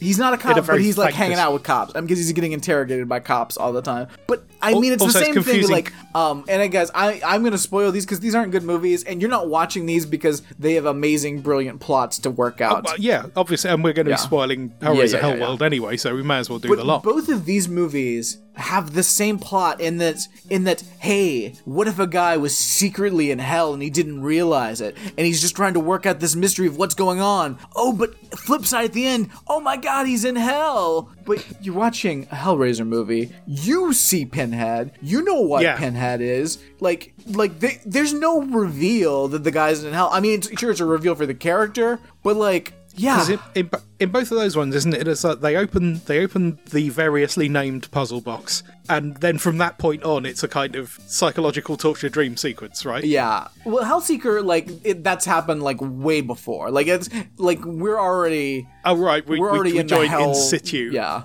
So, but like we're getting flashbacks, and it's but it's obvious. Like, yeah. Oh, he can't remember. He can't remember what happened after that car accident. Yeah. Yeah. We know what's happened. Like, it's not a it's not a surprise. Like, you're not M Night Shyamalan. You're not even M Night Shyamalan. Let me say because M Night Shyamalan is not M Night Shyamalan. No, Jordan, Jordan Peele is M Night Shyamalan now, Oh my god. Oh my god. and I I love M Night Shyamalan, but like even old, which is nonsense, as you know. So dumb. So fucking dumb. um, but a fun time. A fun time. I'll I give him that. And I think we said it when we talked about it. And Old is a it, uh, fun movie if you're talking to the TV. Yeah, and I, I know you don't care so much about this, but like it is use of camera placement and camera movement, love it. Nice, nice, He nice. he, he he frames things unlike anyone else. all right, all right, all right, all right. And I, I will always stand up for Signs because Signs was wildly terrifying. Spooky aliens. No, thank you. Hmm. I have forgotten everything. I was watching something. No, oh, it was that Quantum Leap episode again that I thought was going to turn out to have the same twist as a different episode, Mm-hmm, uh, a different M Night Shyamalan film for a while, and then of course it wasn't that. Nice. But I don't want to ruin that one because that is quite a good one as those twists go. Nice, nice, nice. Um, but yeah, Hellseeker. Uh, Hellseeker. I, The reason I, I got confused in being a cop is because it's uh, Dean Winters who's in Right. Brooklyn Nine Nine every so often. yeah, it's like a, a real dick, dickhead. Defo. Yeah, Hellseeker, a lesser version of Infer. Like they made the same movie but dumber, and then they tried to tie it into like Hellraiser like mythos. They bring Kirsty back for like a second. Like because they, were still getting big audiences here. They were dimension, but even though they went, even if they were in the straight to video, they did very well. So they threw some money at it, and it's Dimension Films, which means you're going to get Weinstein names in the credits. That's just going to happen. Yeah, Sorry yeah, the, uh, the, the scariest Hellraiser of all. But um, so they they were they were kind of the Blumhouse of their day, and they're doing big sort of big releases of horror Yeah. things. But they had a very specific kind of glossy Yeah. post scream horror. And here's a question, and I, maybe it's just that Clive Barker was trying to have something else. How did Lord of the How did Lord of Illusions not get made into a Hellraiser movie? I do not know, uh, but yeah, uh, because that that is more Clive Barker related, isn't it? It's Clive Yeah. Barker's Lord of Illusion. I think technically, legally, he probably couldn't, or absolutely didn't want to. Okay, all right, that makes sense. The same with Nightbreed, All right, all right, all right. which I've just remembered has got Craig Sheffer in. oh, Nice. it all comes together. Nice. I mean, I, I always loved Lord of Illusions. Like that is that is a creepy, dark movie that I watched haven't when I was way too young to see. Bakula again, isn't it? Yeah. Oh yeah. I haven't seen him in much creepy shit, apart from the Curse of Ptah-Hotep, the uh, Oh, the Quantum Leap episode that freaked me out. so good, so good. I was going to say as a young'un, but I was like 16, maybe at the time. Nice. It's a goodie. It's a goodie. Um, then we get to Hellraiser Deader. I, I said this is the most obvious of the. This was going to be a different, like a standalone film. Yeah, and I and Called I, and Deader. When I started looking at these Hellraiser movies, I kept seeing like that this was like like rated like one of the absolute worst ones. Oh, it's Like, great. No, it's very good. And also, we're starring Kari Wuhrer, and I'm there. Hmm. I'm there. I've been there since she was on Sliders, forever and always. My heart is with Kari Wuhrer forever. I love her. Uh, people to this, people listening to this might think "Deader" is a stupid title, and it is. But like, it literally means more dead. Like, it's people mm. who are dead but come back from the dead who are still dead, but are more dead than they were before, but are still alive, but they're dead. Yeah, yeah. And that was going to be the film, right? But they put Pinhead in it. Yeah, they yeah they they jammed Pinhead in there and unnecessarily. lots, lots of British character actors. So you Marc Warren on the Sex Train, Oh, the and fucking Phil sex Reese train. from Being Human. I can't remember if Phil Reese was in the last Columbo, or if that was Matthew Rhys, or if that was someone else entirely. Well, I'm just going on a massive bend here. And um, the the editor who sends someone to Romania. By the way, yeah, they they justified the use of Romania by setting it in Romania, which is not a thing that happened a lot with this stuff that was filming in Eastern Europe at the time, in like Romania and Prague and Yeah, places like that. And the guy, that guy, Simon Kunz, who you, I don't know if you've ever seen Four Weddings and a Funeral. no. There's a famous clip of it saying, you know, there's a guy talking about his girlfriend. I think it's going to be ruined if you. I'm, I'm not going to do it justifiably. If you've seen the film, he's the guy who goes, uh, "She's no longer my girlfriend. She's now my wife," and it's very funny in context. But I can't nice. provide that context and make it funny. I'm afraid. It's cool. It's all cool. It's a movie And, I've uh, had plenty of time I could have seen. Said, no thanks, I'm okay. No, I understand, and I don't know if you had a chance to see it. I saw I sent you a, a sketch he was in in a satirical British show called Brass Eye, Yes. where he, he played a U.S. senator who who, who would impulsively masturbate. Senator Dale Lee Agsby. it's good. It's good stuff. Nice, nice, nice, nice, nice, nice. But yeah, so I, I was very happy with Deader. I mean, it was a good time. There was some there was some good creepy moments. I mean, it's clearly, yeah. I mean, barely a Hellraiser movie, but I'm okay with that. I'm okay with that, especially at this point, especially after Hellseeker. I think Hellseeker like Hellseeker is just fucking bullshit. I'm pissed off at, Hell- about Hellseeker because it's it's not as good as Inferno and it's trying to be the hmm. exact same movie. I, I think the the thing is with all these lot is they all started life as other projects. Yeah. But I feel like Deader is the one that got the furthest along being its own thing before someone went Hellraiser it. Yeah, I mean, I could honestly see that they had made a movie and they were like, "Uh, let's let's hey, uh, guys, this uh, some funding fell through. You think we could go back and do some reshoots, put some Pinhead in here, and uh, Yeah, I, I don't know what at what stage he was put in. The thing with Hellworld, which is coming up, which obviously it's based on an unrelated short story. I don't know how that short story goes because I can't find it. But by the time even of the first draft of the script, they were like, "We're doing this as a Hellraiser film," so they put Hellraiser all through it. Obviously, you couldn't add this amount Yeah, of yeah, Hellraiser yeah. to it later.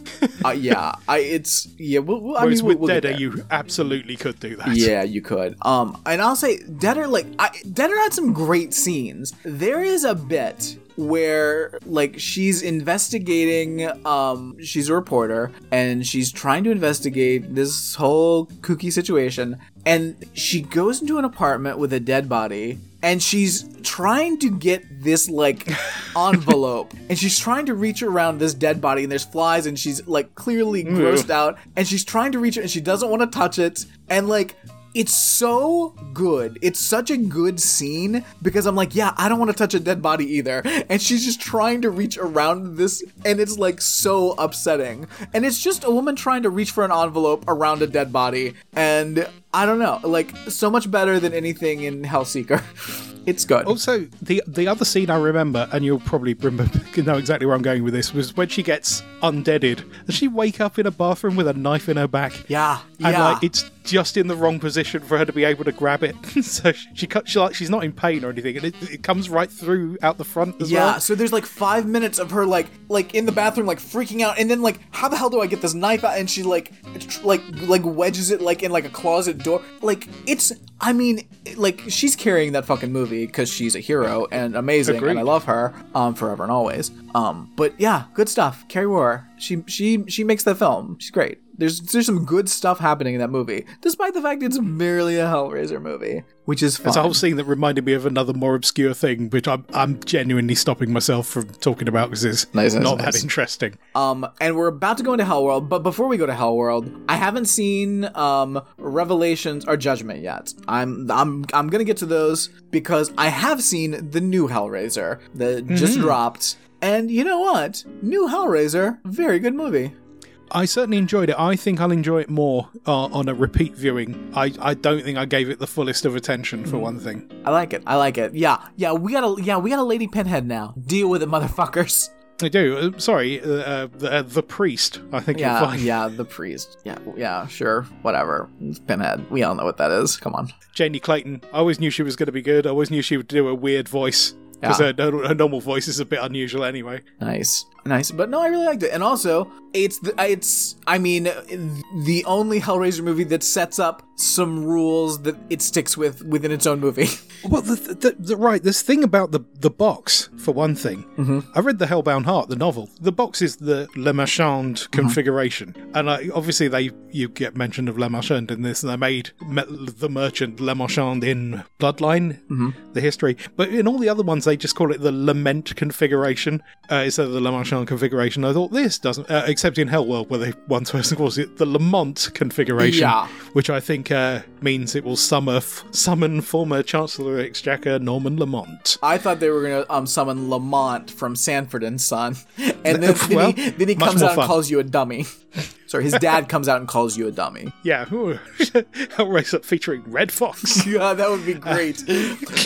I got such I- sights to show you, you stupid fucking dummy. But new Hellraiser made the lament configuration a thing that made sense. Yeah. and all of the other shapes of the thing having their own names. Yeah. The conf- And I never, I never really liked Leviathan stuff in Hellraiser 2. But I tell you what, if you're a Hellraiser 2 guy, this new one is the fucking film for Yeah, you. yeah. It's Hellraiser 2 all over it. Exactly. Yeah, and I I, I enjoy me some Hellraiser 2, So Mm. It was very good. It was very good. I enjoyed it, and I, I yeah, and I obviously a new movie. Don't want to give anything away, but I I like what they did at the end. Thought it was a good ending. Yeah, yeah, that was a. Um, no, I'm not going to say the thing I was about to say. I will say that at some point, but I don't want to connect the two things. Um, I, I do like the the Cenobite body design instead Yeah. of the leather thing. It's just like nude people who've had like skin strips taken away to form patterns yeah, and things. yeah. Very upsetting. the, the mask, the one that's just like a bunched up face with no eyes stuff. Yeah. Creepy shit. Uh, nice to see Goran Visnjic in a thing unexpectedly. Who was that? Um, he plays Voight in it, but he was Ah. is he from ER? I, I I've, and he played Nikolai Tesla in um, the Doctor Who. Nice. I don't know if you're still watching Doctor Who on, in the Jodie era. I'm not. No. That's fine. Listen, you stopped doing a podcast. I I stopped listening.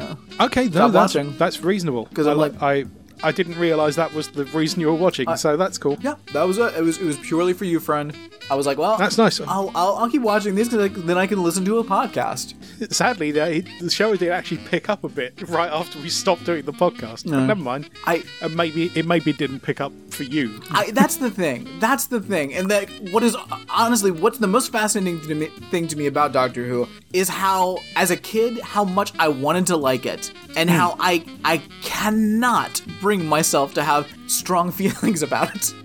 Yeah, It is, and I've, I've said it a million times. It is an absolute neutral, neutral show to me. I Hmm. don't feel strongly for or against it. It, it like like water off a duck's back to me.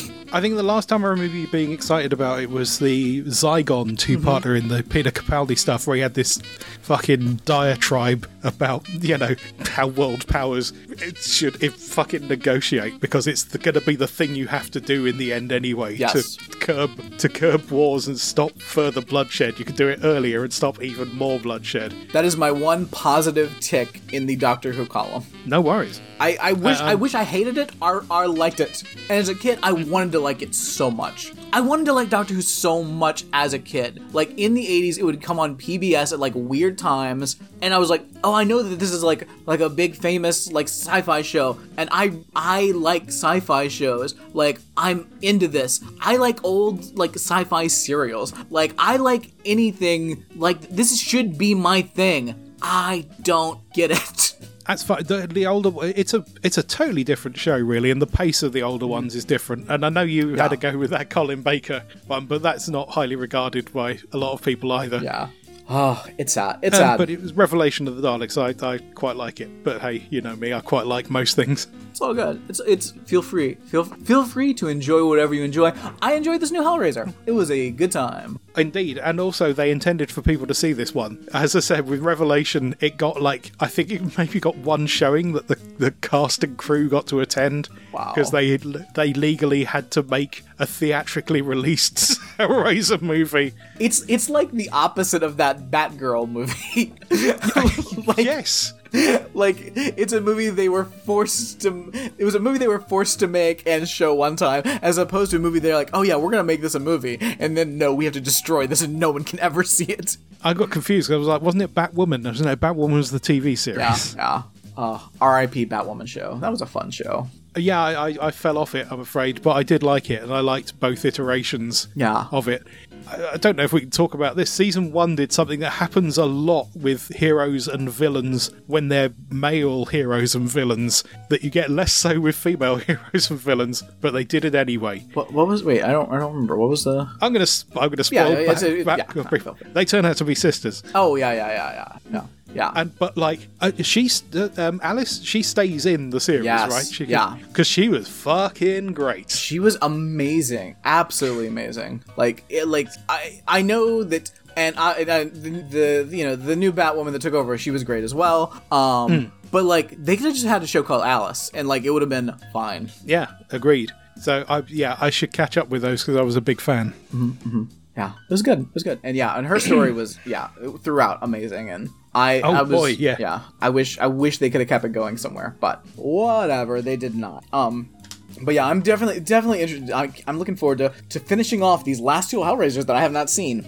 Yeah, I, I feel like Judgment was another Ashcan like keep Mm-hmm. the rights movie, but they seem to try a bit harder on it. But also, like, it's got genuine comedy in it. Nice. dark comedy, but like you laugh at a lot of it, and you're meant to. And the pinhead they've got is slightly better than the one in Revelations, where they, they did. Sh- I, th- I was going to say they showed the script to Doug Bradley, but actually no, I don't think they showed a script to Doug Bradley because they didn't have one. But he was just like, no, I don't feel this is a serious continuation of the franchise, so I'm going to bow out now. And he'd already been in some poorly regarded Hellraiser films, so if he's saying no, Yeah. it's a bit of a sign to you, but you got to make it. So you grab the weirdest looking Swede you can find, have Fred Tatasciore do the voice over the top of it, and there you go. In fact, I've just realised Judgment's got a really interesting ending that will never be followed up because we ended up in a new Hellraiser timeline. But as a Halloween fan, I'm, I'm, I'm used to that happening. Yeah, of course, of course. But with that, I think we should talk about Hellraiser 8 Hellworld.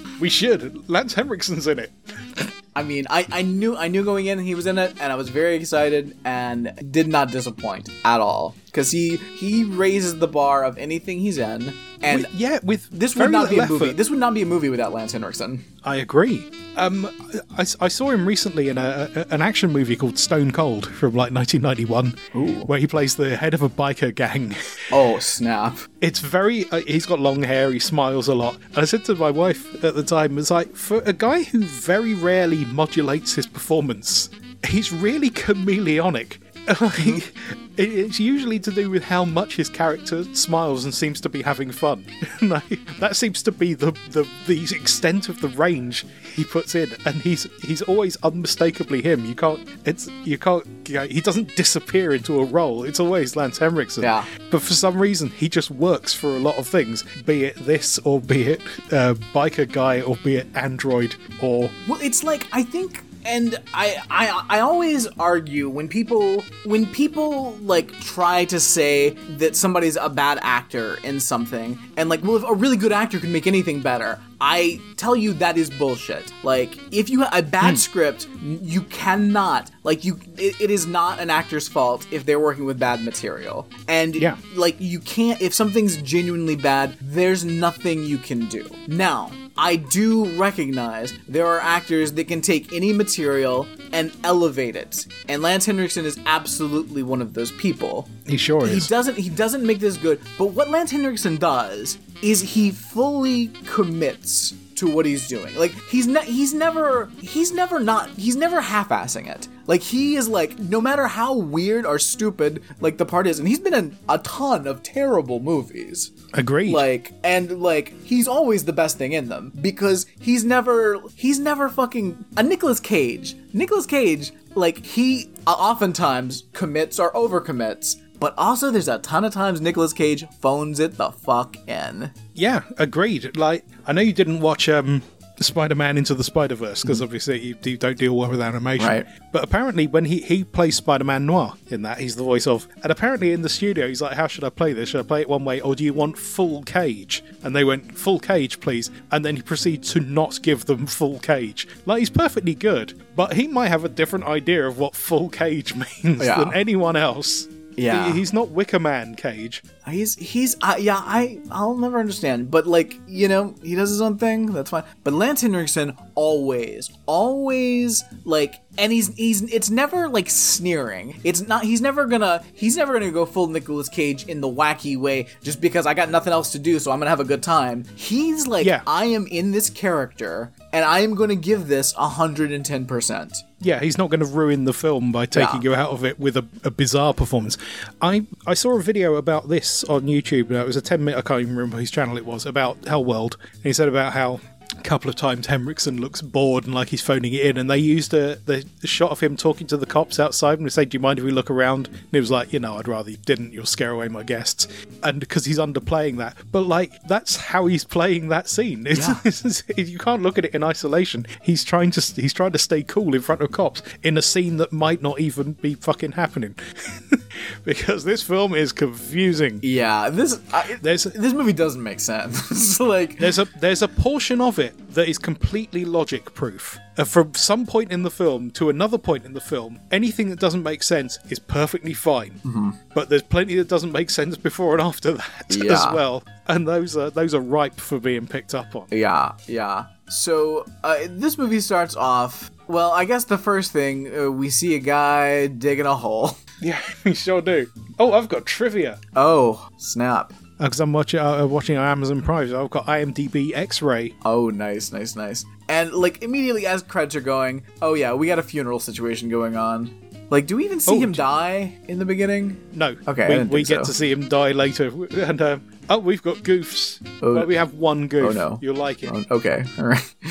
Um, actually, it turns out that uh, No, once up, Pin, Pinhead's holding a cleaver in his left hand. He runs a right hand. He runs his hand, uh, right hand down it, and then in the next shot, it's in his right hand. But like none of that happens anyway, so it doesn't matter. Yeah. It's goof proof. At least that section of the film is. amazing. This guy's having a real yell, digging his hole Hey, at a sparsely attended funeral. yeah, yeah. Closed casket, which is how you know it's bad news in a film. I hate, I, I hate the concept of open casket funerals. Never been to one because we don't really do it. Wow, I I don't think I've ever been to a closed casket funeral. They've all I, been I- open. I think it's I think it's generally considered that means something bad's happened. yeah, at least in at least in horror cinema. yeah. Whereas I just uh, grew up around a lot of old people, so uh, they they want to be seen. Look at me, I'm old and I'm dead. That that that might be a thing that's come over from Ireland, where they will have a wake in the house with the corpse in a coffin, just sitting laying there. My my I got a friend from Northern Ireland, which is a different proposition, but they still had that situation where her mum died and she had to go back home.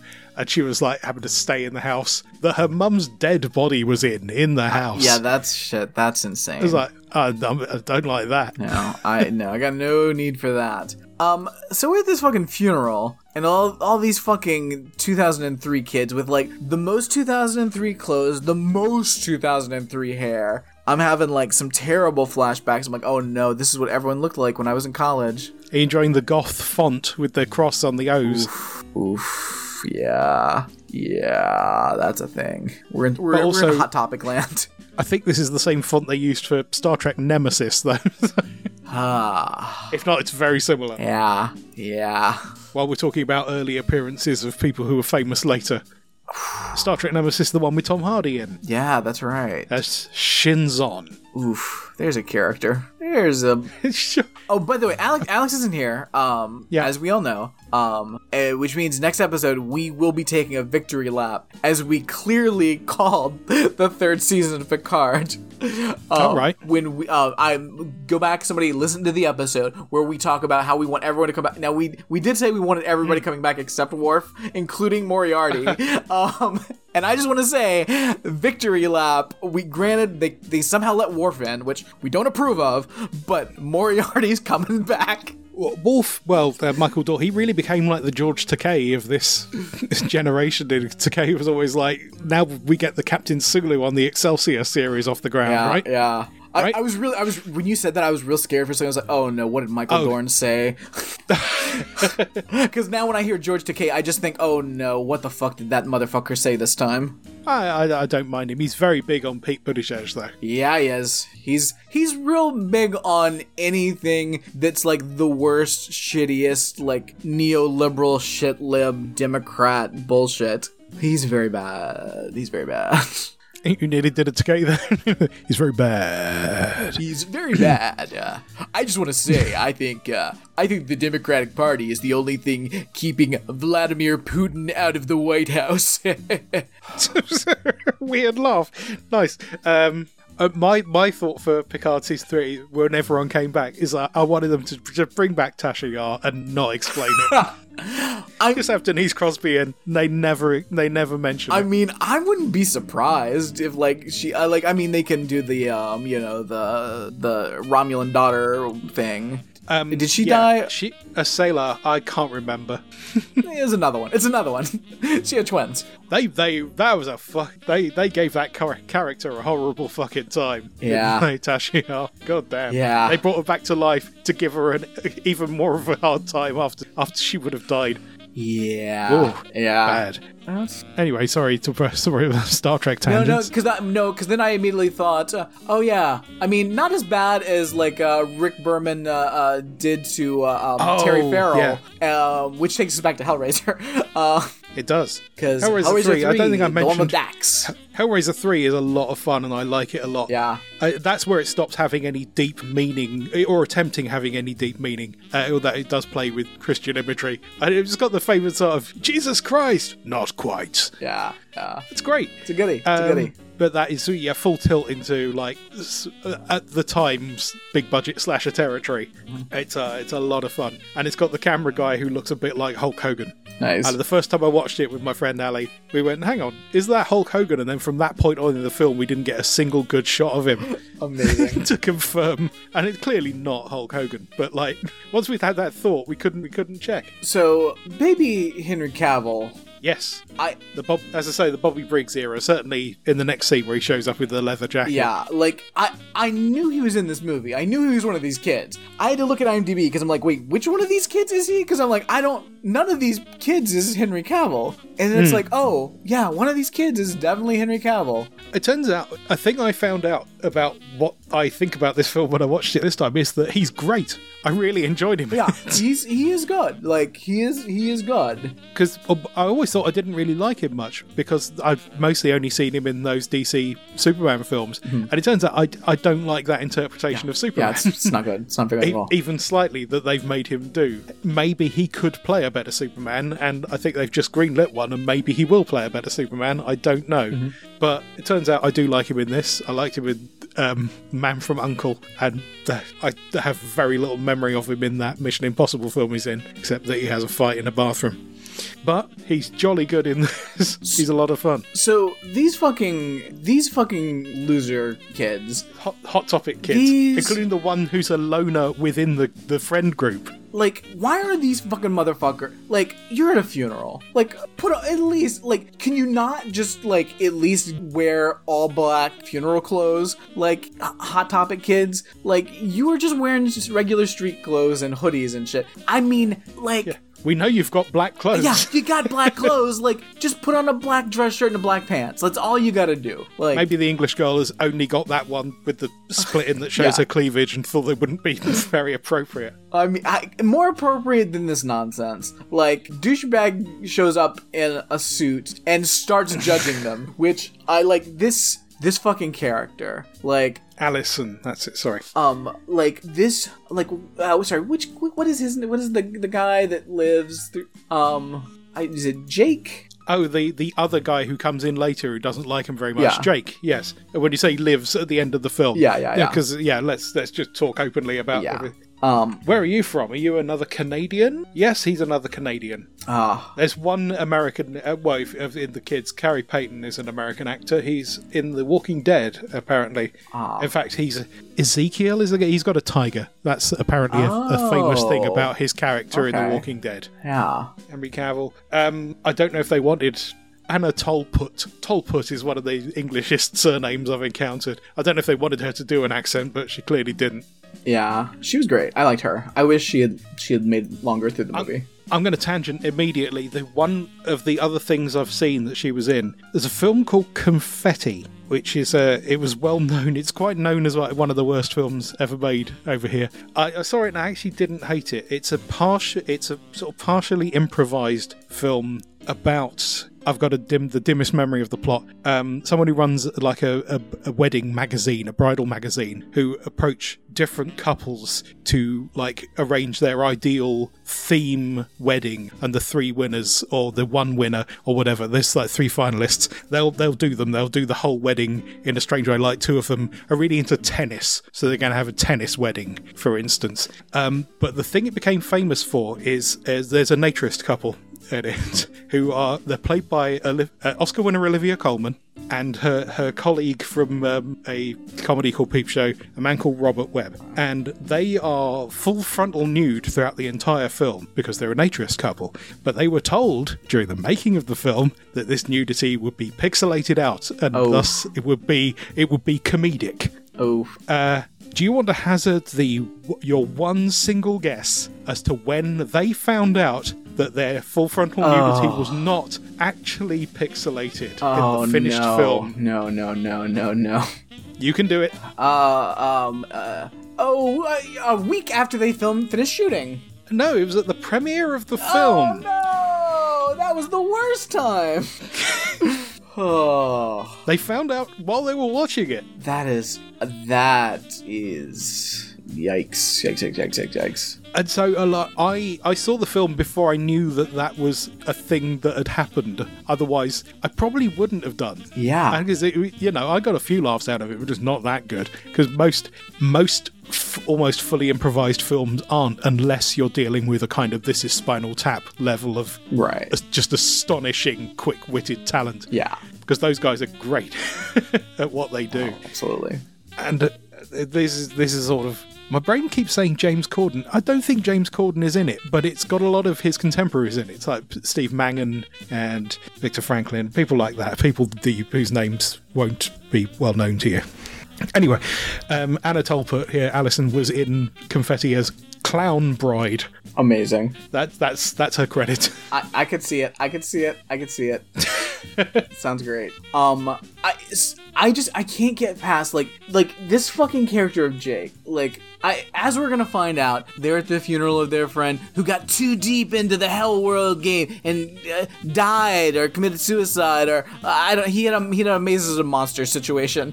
I don't know. We don't know what exactly happened, but he's dead. And now Jake is like for the rest of this movie until the end, just being a douchebag and being like, Yeah. yeah. well, I can see you guys are st- just the worst still. Hmm.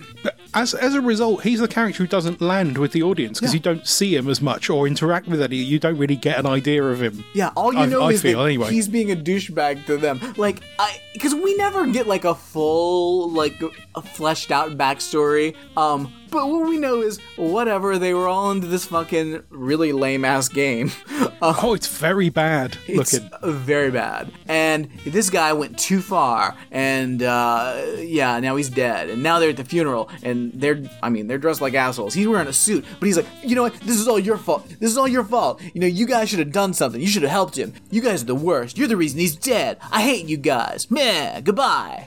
So even the whole setting of this is confusing because a lot of people think it's set in a world where the Hellraiser movies exist, Right. And someone made a game of it, but that's not the case. They like it's a world where there was. Uh, Mr. Lemarchand, and he made his box that it was meant to summon Well, things. think- And there's all this story with the nuns and the convent, and someone took that story, like you would read about like weird shit that Aleister Crowley was meant to have done, and turned that into a weird, massively multiplayer online game that looks unfun to play and has got all of the imagery in. And they hired Doug Bradley to be the voice of the the lead Cenobite in the game, who's still going, "We have such sights to show you." Yeah, I think I. The thing is, I feel like because when they go in there, they're like, "Oh, this stuff is all like," and they say something's myth. So I'm like, okay, so I'm like the line of what is like supposed to have actually been real, and what if this is all made up in myth. I'm like, I don't know where it is, and this movie's too bad to worry about where the line is. But yeah, there is a game called Hell World. It's not called Hellraiser Hell World. There's a game called Hell World, but there's also the backstory of Hellraiser, which really leads you to wonder, like, what's what's up? What what is this world? What is in this world? Because you are correct. It's not a world where the hellraiser movies are famous. It's a world where the game hell world is famous Yeah. featuring say, all based of on the, s- stuff that we know of hellraiser based on the theories of this old weirdo. And then it turns out that I- I'm just going to go into it. Lance Henriksen's son made a puzzle box to the specifications, and it does in fact summon your actual Doug Bradley Pinhead from Hell, who doesn't exist in that universe but does exist in that universe. And it reminded me of I when I was a very small child, I would just record stories on the tape. I would just speak and make things up mm-hmm. as I went along. And I remember a situation where someone got a wish to travel anywhere in the world, and he said, "I'd like to go to the town of," and I can't remember the name of the town. It was a made-up town name. And then me as the narrator, I went, "Which doesn't exist," but he went there anyway. And that's the end of this film. Nice, nice. it's the same level of writing. Yeah, yeah, it really is. I could have written this as a child. Yeah, it's uh, yeah, it's it, like again without Lance Henriksen, this is one of the worst movies ever. I know. I, I, I still like it a lot. I think it could have been good, but he, yeah. No, everything that's good favorite. about yeah, I, I- no, it's not. Yeah, but everything that's good about this movie is how insane it is. I'm going to talk about a bit from quite near the end again, if you're all Go right with it. it. One of the things that's always stuck with me, and it's just a tiny bit, is that uh, the whole party is a big distraction, Mm-hmm. right? It's not really a genuine party, but he has invited people and they're having a party. But he's doing some other stuff somewhere else. Mm-hmm. And then after he's done all that, he's like, well, you know, I threw the party. I might as well enjoy. And for some reason, I've always remembered that bit when it cuts to him on a balcony going, well, why not? you know, I might as well enjoy the party. And he's standing next to a I I was going to say a topless woman, but she's got a, a jacket on, but like she's otherwise topless. And he's just standing there watching people have fun. And I don't know why I found that so funny that he would be doing this terrible stuff and go, well, I better chill out. I've paid for this. Yeah. I might as well enjoy myself. It's great. It's great. It's absolutely great. So yeah, uh, yeah, yeah. You guys are douchebags. I hate you guys because whatever. He's dead because of you. Bleh. Uh, cut to two years later, and Oh, is that how long it's meant to be? yeah, right. two years later. And so, yeah, uh, blonde girl is like hanging out at our apartment, uh, has a spooky dream, gets woken up. There's a knock at her door, but there's no one there. Then there's another knock at her door. She goes there. Oh my god. Hey, Cenobites aren't real because, uh, fucking Henry Cavill's wearing a Cenobite mask Yeah. and she says ah, Cenobites aren't real. And the the, the logic that I'm like, it's not. and therefore, I'm not startled Yeah, by I- this I- unexpected face behind the door. It's like you can tell this is written by a lunatic that doesn't understand what reality or humans are, um, because that's such a weird reaction. Like, I yeah, mm, it's scary because you don't. There's someone that startled you in a mask that's s- scary, and you didn't expect it. I don't I don't believe poltergeists are real, but I'm gonna jump a fucking mile if something falls over loud banging in the middle of the night. Yeah, I I- like I've said it a million times. My my greatest fear like is like seeing something that I shouldn't be seeing, like looking out a window and there's somebody there. That's hmm. like that's an, in inherently terrifying thing that like even the knowledge that I know that that is the particular thing that freaks me out because it is a natural like just shock reaction like Yeah. that uh, but I know that's like the thing that freaks me the fuck out. Um, which is also why I don't understand when people complain about jump scares because I'm like, that's the scariest thing. Why? Why do you think that's like a cheap gimmick? That's the scariest thing. Um, quick tangent. Then, have you seen the Midnight Club? No, I have not seen it yet. I'm that's Fine. it's on the vacation plan. Enjoy. Nice, nice, nice. Well, I love a jump scare. Love a jump scare. It's the actual thing that's scary. I think pe- I, the thing is, I think people because a lot of people have that reaction of they get startled and then they get angry. Like there's that Yeah. ah, ah, God, they got me. Because it's just it's as the reaction to be startled is natural. For many people, the reaction to be angry at being startled is also a natural reaction. But I think some think- people have not understood that psychological process in themselves. There's the, the what it is. Uh, there's the cheap fake out jump scare where there's a loud noise and it's something else. But with Halloween, for instance, the first Halloween, the startles are always that Michael's here and he's about to stab you. Like where Bob comes down and he opens the cupboard and he just fucking strides out and pins him to a wall with a knife. Yeah. That's a jump scare, but he's also right there. When when the jump scare turns out to be the thing that is scary in the film as well, and it sustains, it's not just like ah and then nothing. Yeah. I'm fine with it. I'm fine with all of them. Fine with all of them. That's cool. I do. I, there are some. There, there's some. There's some good ones. House on Haunted Hill has got one of my favorites. So that's ancient. Oh, that's a goodie. Um, yeah. I, oh, by the way, this movie is like one part House on Haunted Hill, one part It's a bit, yeah. one part Disney's Haunted Mansion, and then like half a part of Hellraiser. There's whether whether intentional or not, there is a bit of saw to it. It- Yeah, you, yeah. It, you get a sense of what it might have been like if Lance Henriksen had been Jigsaw. Oh man. Just a teensy bit. I, I, I think Tobin Bell's great. Oh, yeah, absolutely. That's a parallel universe I would also happily inhabit. Definitely, definitely. That's mm, yeah, that's a goodie. That's a goodie. Uh, but yeah, I love I love her reaction of Cenobites aren't real, as as though I was trying to convince you that Cenobites were real by wearing a scary mask. Yeah. Oh no! it turns out the Cenobites from my video game are real, and what's at my door? Oh, how truly terrifying! There doesn't seem to be any rhyme or reason to how this game works. No, But like video um, video games and films are, are often bad, and this is one of the worst. Yeah, because immediately he comes in, and I thought they were in a relationship. This is a movie about fake relationships because I. I think they might have been in the past because he says like for old time's sake before he, before he leaves. uh, Yeah, I I thought that, that we were just talking about the game because I I uh, like I. I, th- th- okay, immediately this is when they get in the game, and the thing is, there's the this game is dumb. It's a weird web-based video game that you play in a browser. It's certainly it's certainly not what you would want to be playing in the mid two thousands. No, Dare to enter hell. I mean this is this I, it's very hard to explain it. Yeah, it's it's like if, okay, imagine It is in a okay, browser. guys, go to the old school Space Jam website that still exists from the '90s, um, and imagine if that was Hellraiser. And as you click around, Hellraiser things are happening, and that's what this game is. You can open the box in the game, but it's like tricky. You've got to finesse it. Uh, how? With a, with a computer and mouse. I yeah, I it's so dumb. But once he gets through this, he gets the invitation to the Hell World event. The, the fifth annual secret Hellworld party That's- at the Leviathan House. Which happens to be in town. Cool. It is. My favourite one is where someone else in the next scene gets that invite and there are no guests, so a friend has to go on. Uh, he doesn't log in as himself, he just plays again for a bit and he gets an invite as well. And, like, do they have to print these invites out or do they get sent them? Uh, yeah, Because if they get sent them, it's that's something about that's something plot wise that could have made a lot of things much easier. it's so it's so weird. Uh, like I mean, I know we we got to get to a plot somehow, but hmm. manzies, manzies, this is something. Like I so, and at first she's like, "No, I don't want to go because I'm still upset about our friend that died in a weird mazes and monsters situation two years ago or whatever." And none, and none of it's real anyway, so why would I? yeah, why would I go to this? Um, that sounds like a real party, and this game isn't real. Cinnabites aren't real. I mean, I know you can go to Cinnabon, and there's that guy outside that has that has the samples, but uh, like Cinnabites from this video game hell world that we all like, um, not a movie franchise. Th- those aren't real. Why would I go to Disney World? Mickey Mouse isn't real.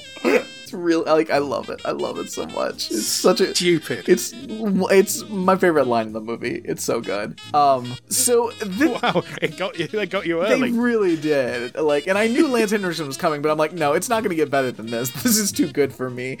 Um, it's just like dumb, bad movie logic that I love. So then there's a whole scene where they're trying, they're acting like it's very difficult to fit into this guy's car, yes, three of them in three of them in a regular sized car. and like, I- it's so weird. And they're like, oh my god, oh, don't put the seat back. Come on, give me some space. This is a, this is a perfectly normal car. I don't know what the situation is. Um, but luckily, turns out blonde girl has decided, hey, um, I'm driving my SUV. And she has a slightly larger vehicle. Ah, yeah. So now they can Not all go together bigger. and fit. Great.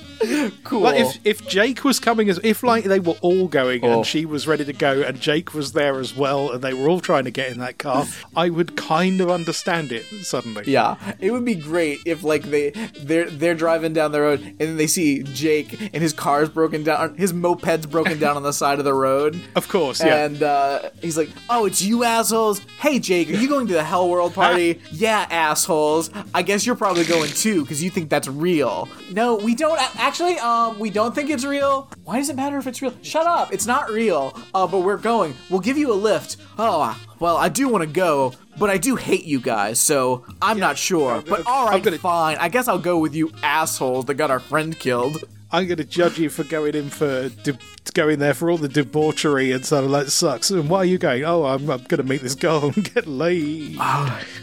Cool. So now we'll all be couples. Oh wait, turns out none of you are couples. Okay, fine. I guess. I guess. Like, is are are are, are is are the other two? Are they not dating? I don't think so. I mean, there, there's some coupling up by the end of the film out of nowhere, but Yeah. by the possibly. I just But it's a it's a mostly platonic thing. Except Mike, uh, um, uh, Henry Cavill's a bit of a bit of a dick and keeps trying to keeps trying to hook up with uh, Chelsea as her name, blonde, the blonde girl, Yeah. and get kissings with her. it's just it's like it's and other it's standard so- words that people use. Yeah, it's so like set up they're supposed to be couples that when they get to this party and they're like, "Oh, hey, let's hook up with some people." I'm like, "Wait, what? Oh, is this? Are we get like an open relationship thing going?" I mean, I know, you know, we're like college teens, you know, whatever, have fun, live your life, sure, but that wasn't a. St- I didn't know that was what we were saying here. Eyes wide shit. Um, now, um, I know we're going to get a bit ahead. Whoever came up with this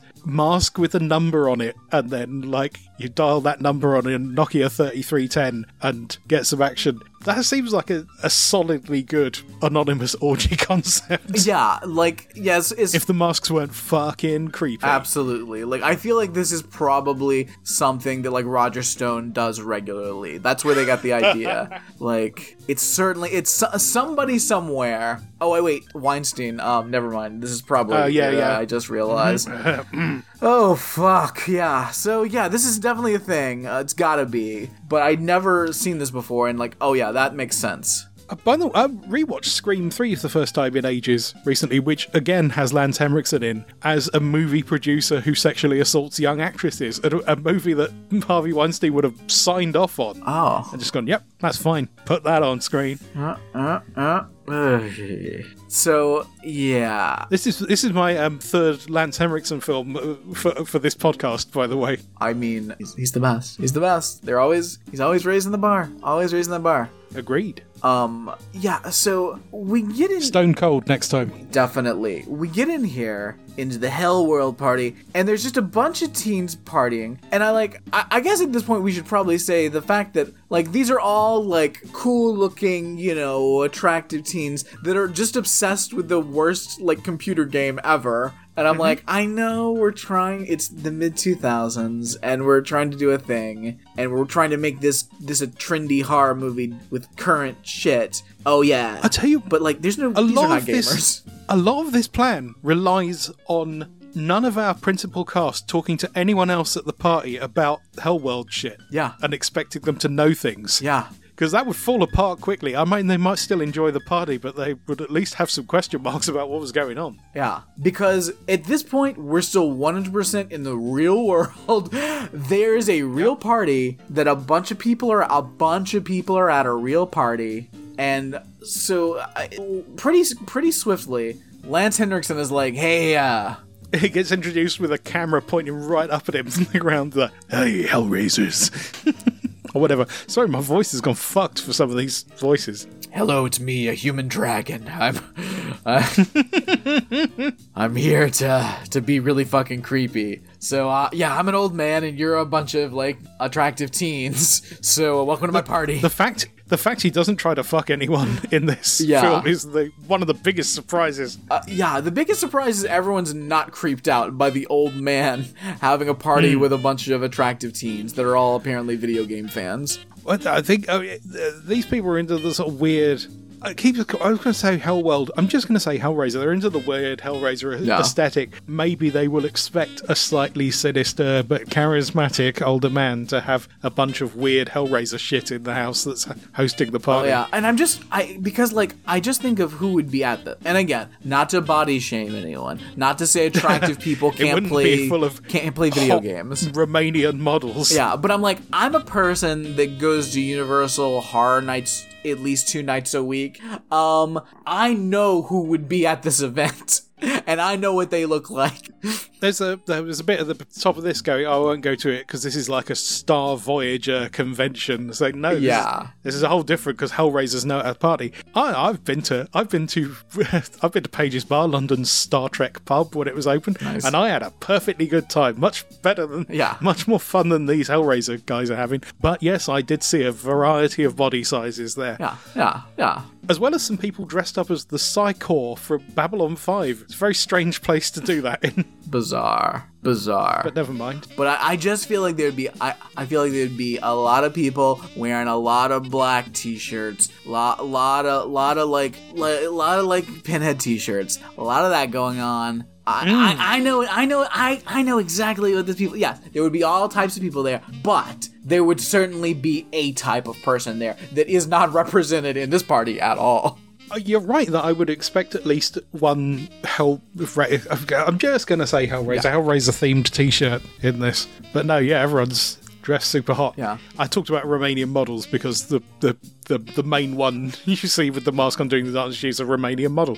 So uh, yeah, so they're all at this real party. Lance Henriksen's like, "Hey, let me uh, let me uh, give you guys Show you the my tour." room of weird shit. And yeah, and he takes them into the the room of of ooh, look at all these cool Hellraiser props. Um, And and a cat and a cat skeleton for some reason. yeah, and I mean we're in real Halloween Horror Nights territory. Like I, again, this feels real natural to me. We get a bit proto Jigsaw again, where he has a, a sort of innate sense of what everyone's going to touch and pick up and do things with. Uh, uh, that happens again later a bit with the puzzle box, but like obviously the ter- my favourite one, and you'll love this as well, is Alison picking up that atomizer. I wear O the Cenobite and just spraying it directly in her face. Yeah, Okay, oh, this stings. Like, I know that you wouldn't pick up an atomizer in a room of weird shit and po- point it at any bit of you, but Yeah. even if you weren't that concerned, you'd mate, you blast it at a wrist or your neck. You wouldn't point blast it directly into your eyes, which is what she does. it's so just even into the air and then just take a sniff. Like Yeah. I mean, eh, which again in my mind, which whatever the hell this drug is, because spoiler alert, they're getting drugged. Um, Yep, yep, yep. They're getting drugged by magic drugs. Um, that should be enough to, to take care of the situation. Right, and here's where I can talk about it. So, yeah, a few of them get drugged here, and some of them don't because one of them doesn't drink, and the other one doesn't take the drink because she's driving. Uh, and he couldn't think of other things. That's where I had the idea of them sending the invites out. And you go, well, you just put it on the invite. But no, you don't want them tripping balls with the invite Yeah. before they come to the party. Oh, they never get into that tiny car. How could they even work it out? the pedals are so far away. um, but the next thing you do is you take them out and you give them all a Nokia 3310 each. If there's a drug you can take in various ways, including by touch, you fucking put it on the phone. Yeah. you just because they all grab those. Also, the guy who doesn't drink later, once he gets drugged, tries to order a drink. yeah. But hey, never mind. Well, but he wants to be. He, the thing is, he he orders that drink in private. There, he wants to be judgy because that's Also, his main goal. He does order that drink in a hallucination as well. That's true. That's true. God, I hate him so much. like, because, Yeah, he's and, not- and again, until I, I, you know, I find out what the situation is. That well, no, because there is a real party. I, my thought was like, why, why is Lance Henriksen only taking the characters from the movie on this tour? If he said, hey, Yeah. your group number, you know, thirteen, Yep, yep, yep. and you just happen to be together, at least that's something. But he's, these are the only people he, he shows around. Yeah, well, basically, I saw this years ago, so I cannot remember my first time and what I thought and what I suspected. Uh, But I, where did you land on going? Is this, did you be going? Okay, this is a special thing for these people I- at this point, I mean, I, I just assumed that. Oh yeah, okay, clearly, uh, clearly. or is it it's main character syndrome? We're following them, so we get the special treatment. Yeah, I was like, well, it's it's clearly it's one way or the other. It's it's either like clearly this is like this is a plot, or they're already in hell. They've been dead the whole time. Maybe a guy digging a hole from the beginning is the only one that's alive. Who knows? We're Hellraiser. Did you think Lance Henriksen was Pinhead in disguise throughout the whole film? I mean, 'Cause, uh, that's- yeah, so that's I thought it was an option because it's happened, you know, two other times. Yeah. Oh, he's a he's a therapist or something in Inferno. Yeah, Although that was Doug Bradley in disguise. nice. and under an assumed name, I believe. Nice. I So thought it was at first, but I was like, no, I, I think it's another guy. But I didn't. I never actually looked it up. Now, there you go. Fun fact. Oh, I'm sorry. I'm enjoying the Hell World neon sign. So good. it's a great house they've done for this. Oh, yeah, Presumably, absolutely it's just some big old fucking. Well, these might be sets, of course. I've just realised. so did all the people that were actually at this party? What the fuck did they think was going on? Hmm. That we we will never know. We we don't get. They're they're all they're they're a full bunch of MacGuffins. Like we get all because like it, it, you know in the end I'm like oh, okay so they're all drugged so it's not but then I was like wait a minute wait a minute wait a minute so there was a real party they came to a real party Lance Henriksen organized a real party a lot of people went Yeah. to this old creeps like real party and hung out saw him take a bunch of randos into a room and I guess never saw them again and was like whatever Why, I, I guess I've just realised you can't necessarily drug the 3310s because they might not be real in the scene. Or uh, obviously, obviously there are the 3310s exist, but it, it, they're used in a different way. So I guess his plan actually is to bring them in. They see there's a party on, but he's like, "Hey, come in, Hell, Hellworld newbies," and then he tries to drug all of them. Oh, because that's when he takes them through the rest of the place to Yeah. further isolate them from the party so they don't talk to anyone else at the party. Three of them are drugged at this point and are imagining it, maybe, but the other two aren't, and they're still having the same experience. Don't know what the fuck's going on there. No, because their fantasies involve like the basement and the places he shows them, so they're they're tripping, but they're Yeah. they're still walking about with it at this point, trying to work out what I- happens so when. yeah, I'm trying. So okay, I, I guess she gets drugged when he actually stabs her in the arm. I guess that's her. I'm actually Yes. getting drugged. When does douchebag get drugged? um, when he gets he gets handed the puzzle box and it he puts his thumb in exactly the right place for two spikes to come up through it through his Oh, thumb fuck. and that's what drugs him that's not a hallucination that happens to his thumb and that's when the drug gets in him It's that late in the game. yes uh, but again you could have just coated the box in the stuff he i know henriksen touches it but he only has his hand on the bottom of it okay, wait, wait, hold on, hold on. Because in my mind, I, I had, I had, I had made this made sense in the fact that he took them into the room, drugged them, and then no, and then they just never leave that room, and then he takes them and puts them in, you know, he buries them and all that shit. But like now, I'm realizing, oh, they were just like wandering around still in the party. After the fact, because he de- like, because douchebag definitely sees them at the party before he gets puzzle boxed. yes And when she looks out, when yeah, when they look out and they see him like you know digging the holes, he's Yeah. that's he's actually out digging the holes. Yes uh, but no one at the party is like going out for a smoke or anything like that Right, no one else right, sees right. him do this So they are still the just party that is genuinely happy. Yeah. If, if the whole party was an illusion, it all works. Right. there was a real party. yeah. There's a real party, and and the those two, I I think the other maybe you know they get separated. I don't know when they get separated. I don't know when he's taking them all out, but. I, because like I now I'm realizing that they were in the party a lot longer than I thought they were. Um, yeah, Jake gets puzzle boxed like 35 minutes in. Yeah. Because he's wondering about the party, and then he goes into a room where there's the computer, and he's like, Adam was right, hey, it's just a game, and things like that. Yeah, like what's her name get- is already in the ground and dead before he gets puzzle boxed. Oh, why is, is, she- is this Alison you're talking Yes, about? yeah. Is she even? Because I we don't necessarily know that things are happening in order, especially since we find out they've been in there for days as well at the end of it. Yeah, that's true. That's true. So I, I guess you can give him. I mean, it's all bullshit. Uh, like it's it's a dumb movie. But like, if we're to go by, you know, seemingly the you know a chron- chronology of the movie, it seems like that she should already be in the ground before he even gets drugged.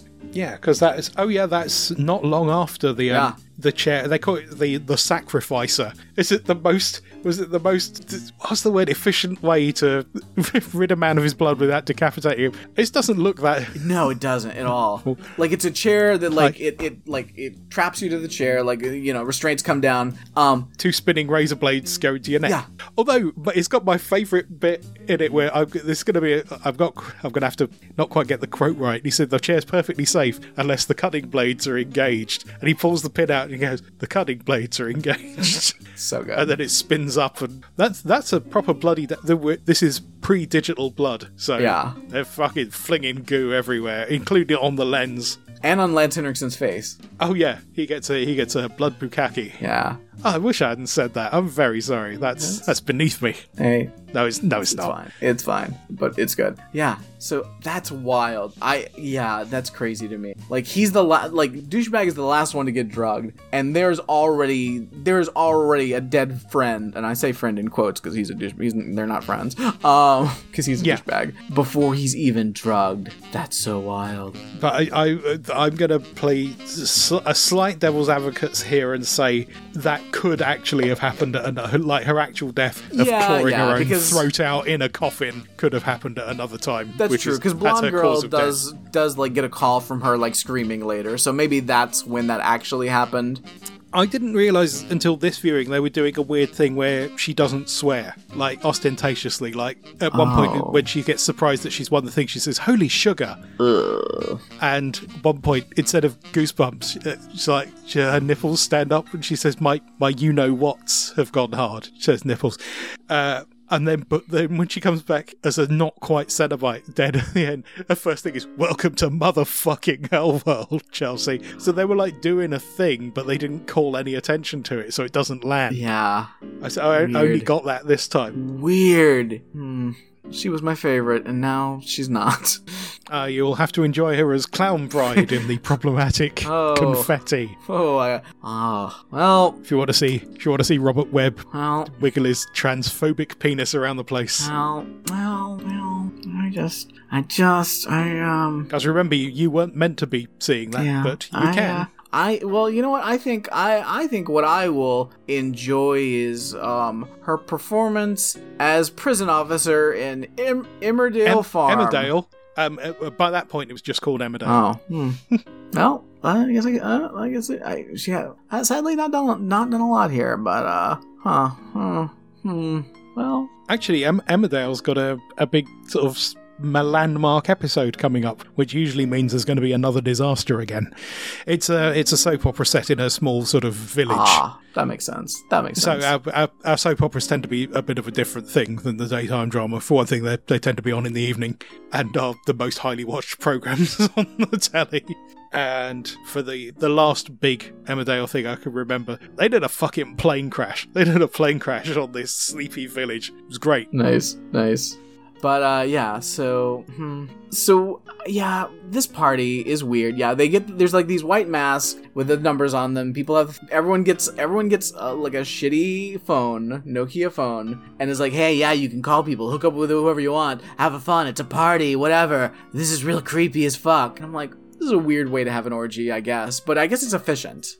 It is efficient, and I suppose if everyone keeps the mask on, you don't even have to worry about not finding someone attractive. It's true. as long as you're into that blank mask. The, the weird thing is, I don't know how long it takes us to see the woman who's only credited, by the way, as Mike's masked dancer. Um, not to be confused with the, the popular series, The Masked Dancer. I don't. The, I don't know if you have the dancer variant in the Oh US yeah. as well as singer. We're we're having masked dancer right now, and uh, Hmm. it's all right. Um, there's a point where with the blank mask on she looks like a friend of mine who's got a sort of like slightly long chin and and long brown hair doesn't look like her without the mask on but with the mask on it looks like a friend of mine who's weird Creepy, creepy. i, I mean like from a distance it is Right, like, right, right. not up close my friend isn't completely blank faced with a, a number across her forehead Well, yeah. Uh, listen, no body shaming here. No body shaming here. I, I'm going to skip ahead again, where we get that does lead to one of the funniest images of the film. Yes. Cavill getting a getting a blowjob from this woman with the mask on the top of her head, so it's just this creepy face bobbing up and down It's very, it's it's a very fun shot. on his cock.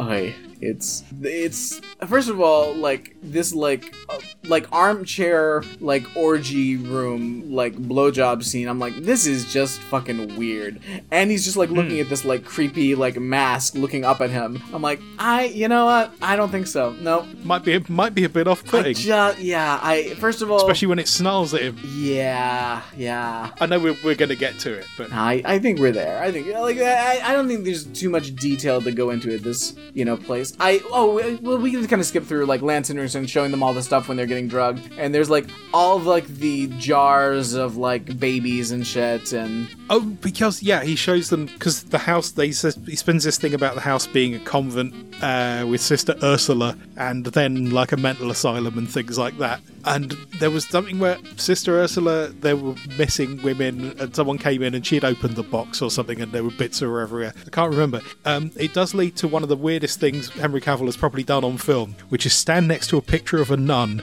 and in plain chant sing the words "Holy Pussy." I mean he does a lot of weird things in this movie, but yeah, that's one of them. that's one of them. like yeah. So yeah, there's that weird blowjob scene. Whatever. Um. Yeah, we yeah she um she gets in the scary chair. Uh, Lance Anderson pulls out the pen. She gets her blood uh, drained from her in a very efficient manner. That's not very efficient. No, it goes everywhere. It's very Like, very inefficient. But I guess quick, maybe maybe swiftly. but I guess so. I guess it, it depends. bloodletting. It's it depends on what way you're using the word efficient, Yeah, yeah. and also why you would definitely want to get the blood out of someone without their head coming off. Why would that be a deal breaker for you? Don't know. Well, I mean, you know, I, I, uh, But it was a setup for. Oh God! I looked up and she, we had dead Alison in the chair just as I looked up Nice. there. Someone must come in and find her. But no, that doesn't make sense because no one. Fi- oh, what's this about? Sorry, where are we at? yeah, we're about there. No, it's- blonde girl. Because I, will. I refuse to learn her name. Chelsea. Yeah, yeah, yeah. Blonde girl. Um, when she gets uh, stabbed by Lance Henriksen, um, she sees Pinhead for a second, and then like, whoa, Oh, yeah. what? I guess I saw nothing. It's all in my head head Hmm, weird. Of course, well, because their dead friend is called Adam. So Pinhead steps up and he's like, "Adam was right," which is th- one of the things he might have said in one of the more Christiany Hellraiser films, but for a different Oh. Yeah, reason. Yeah, truth, truth. I don't know Um, what Adam would have been right about, but hey. Uh, and just to, to jump ahead, what's what's happened is Lance Henriksen is drugging all them because, of course, uh, he blames them for the death of his son. Blah blah blah blah blah. Um, and he's in these. They're in this drugged state, so they're very they're very easy. They're very suggestible. Yeah, suggestible. Which. I, in my mind, me- means to me that Lance Henriksen is doing pinhead voices. I I think he often he absolutely claims that he isn't, but since they're all obsessed with Hellraiser Yeah. business, that that they've made everything it, that they deal with into a Hellraiser situation. Yeah, but I still like to imagine he's like he's, he's doing a little he's doing a little pinhead voice. It's, it's kind of funny to me. I'd like to hear it. He's just he's just, he's there, Especially if he's there holding all he's hold, they're holding four cell phones and like Yeah, that's the, the other thing. Is he got five different phones going, like maintaining a call at once? Because he can't rely on them to answer the phone yeah well I think in the state they're in. I think because I think I think most of the time he's just kind of because you know they've got he's got like a pipe up there for an air hole. I think he's just kind of speaking loudly to the group. Oh, fine. narrating it again I, I don't know when the party ended i don't know how long they're in the ground for like yeah, have we? I don't even know if we've made it clear that he's he's drugged this lot and he's put them all in coffins in the ground with ventilation, but also all with a, a Nokia 3310 phone that he's making subliminal suggestions through, which is permanently on on speakerphone. yeah Which means that, yeah, about his person, he's got five different phones connected to the other ones, calling permanently. Now, the 3310 is famous, quite quite famous now for its battery life, oh. but it wouldn't stand up to a call that lasts for days. and they're on a party line. I had one of those; it wasn't that good. yeah yeah. I, well they, they, he, he called the party line first of all which is amazing. Oh, god fucking party line. That bullshit. Um I, I no worries. I, I, I'm vaguely aware of the idea of a party line, but it's I don't think it's if it ever was a thing here, I certainly didn't get invited to be. Um, so anyway, Yeah, I, I, wouldn't know. Well, I think it was I because I think it was a thing back in the day, but I think then like in like like like late '90s, 2000s, they brought it back as like a phone feature that you could have. Right, and that's yeah. that's that's of course where I experienced it because. There was a person that we went to high school with, Alex. Shout out, you know who I'm talking about, who was really into it, and his whole thing was he. I, and I, and again, this takes me back to the episode of frogging, um, because like he would somehow he would get the number for these random girls, and he would get these random girls on the on the line and talk to them because he's oh we're talking to girls, and he would he would always try to get me on these calls because I, I was funny and I could be funny and I would be entertaining when he was a fucking loser who couldn't talk to people. Right. So he wanted me there to like keep the conversation fun so that he could theoretically eventually meet a girl. Which he did, and then uh, he is married to her because they dated since high school, and yeah, weird. They're weirdos. Um, so good luck to them, I guess. But uh, yeah, that was always awkward. Come on, just get on it's, this it's call. a return just to get the on this call. heady days of. It's a return to the heady days of romantic couples. Oh God! Come on, just please, please, just I, I don't, I don't, I don't know who these girls. Why? I don't know who these girls are, Jared. Who the hell are these girls? I don't know. Like somebody gave me their number at the skating ring, and I don't know who they are, and I don't know what to say to them. Well, then why do I want to talk to them? I don't. know Who are they? I don't. I, where do, do are, where do they go to school? Like, what's their deal? I, like, am I interested? In, like, what? What's their thing? I don't know. Just, just talk to them. Be funny. Fucking hell. So this is where finally our last little douchebag, he goes into a room and he sees a computer. And oh my god, on this on, on the wallpaper of the computer, there's a picture of him with his dead friend Adam. What the mm. fuck? Also, there's there's like there's like a like a regular inkjet printer there. That's it's just funny seeing like like a desktop computer with an inkjet printer. So in such a nice room, I'm like, this is so weird looking. Um, Old sort of cream plastic computers. In this All, all the same color. in this like you know antique like room with all these like ornate furnishings. Um, Yeah, I've I've found it. Uh, I've just realised at this point Chelsea is wandering about the house, except obviously she's not wandering about the house, but she thinks she is. But I think she is because he sees her wandering around the house before he gets the drug. Because we're to the point where he's about to get drugged. After this point, everyone's drugged. Yeah, so I guess it's a bit like he drugged everyone, but that uh, Henriksen drugged everyone, but then took them down to the basement for a bit of a tour and then let them loose in the party. Yeah, or at least let those last. Well, no, because they wouldn't have. They they they. The thing that's throwing me off is I keep thinking, okay, he drugged them, now they're out. But no, because the ones that aren't drugged are still seeing their friends at this party. So it's not at least until after this last dude gets drugged that he can definitely isolate them I mean, and bury them. There is more. Lo- there's more logical er- issues than that in this plot. Also, clearly, it turns out his plan really is just to make them have a bad time. He doesn't seem to want to actually kill any of them, but three of them die, and he doesn't care. Yeah, I, I think he's fine with it. It's just yeah, it's it's not it's not what he was aiming for, but he doesn't really mind. He's not upset that it happened. Yeah, it's a very bad plan. Like, if, like you want revenge. Like, I could see, like, I'm gonna drug you, and you're gonna have a terrible like trip, um, and you're gonna be scared, and then you're gonna wake up, you know, buried alive, and then like the fact that there is like a breathing hole there, like you're gonna slowly die. That would be a terrible like revenge. But they're also there with phones, so theoretically they could call for help. So I Oh, have you ever seen uh, Buried with Ryan Reynolds? no, but I'm aware of it. Fuck me, what a film! Nice. I I don't know. I, I had a very specific uh, image of what Ryan Reynolds was like as an actor that I saw buried, and I changed completely. Nice. Obviously, he's done a lot since to change my opinion of him as well. No, I I always wanted to see that. It looked like it, I mean it's a a rad concept for a movie, but I just never got around to it. But okay, so finally, yeah, he sees he sees this image on the wallpaper, and then like Lance Henriksen's there in an armchair. Is like, hey, check out this puzzle box. Yeah, But also, right, someone else, it, there's like an instant chat where it comes up. It's just a game. Someone else is sending that, yeah. right?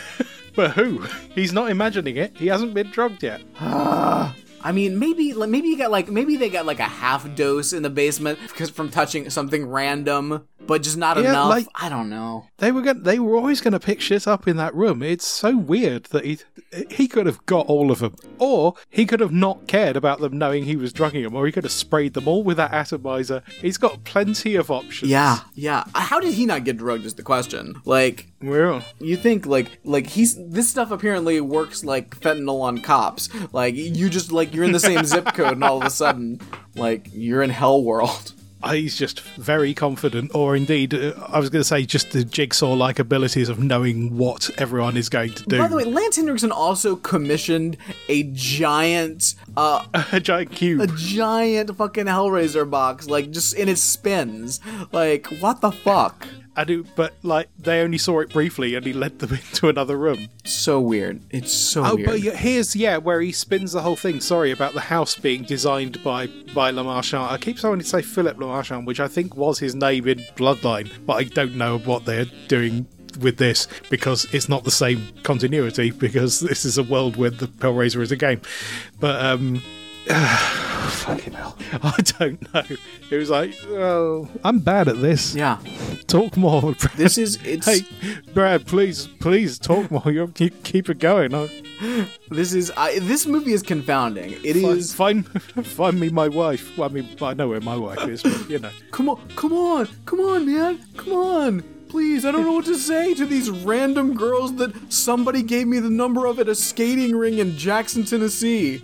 Anyway, the, basically, the the particular continuity cul-de-sac that this single Hellraiser film exists in is one of the weirdest things in horror. Mm-hmm, mm-hmm. I know about meta horror. It's is stranger than Wes Craven's New Nightmare. Yeah. because that's quite straightforward. Definitely. Obviously, hey, it's got Freddy Krueger in it in the real world, but or it's a thing that looks a lot like Freddy Krueger. That's not Freddy Krueger in the real world. That's the point of that film. But hey, So, okay, we're about we're a little over a third of the way through this movie, and everyone is definitely drugged at this point because oh, he's in that Paul- room. He hands him the puzzle box. He's like, "Hey, Adam made this with his own hands, just like in the game that you guys love playing so much." And then it hmm. stabs him.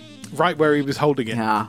Mm, So he's drugged now. And it, but like he might have made that. He must have made that box because he, no, that's because that's not the box he's got at the end, which his son also Yeah. made. But it also isn't like a trick box because it's full of gears and like cogs and mad shit. Yeah. Well, may- So it's maybe not just an empty maybe it's a box that only stabs, but then him dropping it in all those gears is just part of the. It's part of the trip. Oh, because he's he's tripping instantly Yeah. because Pinhead's there Yeah. straight off.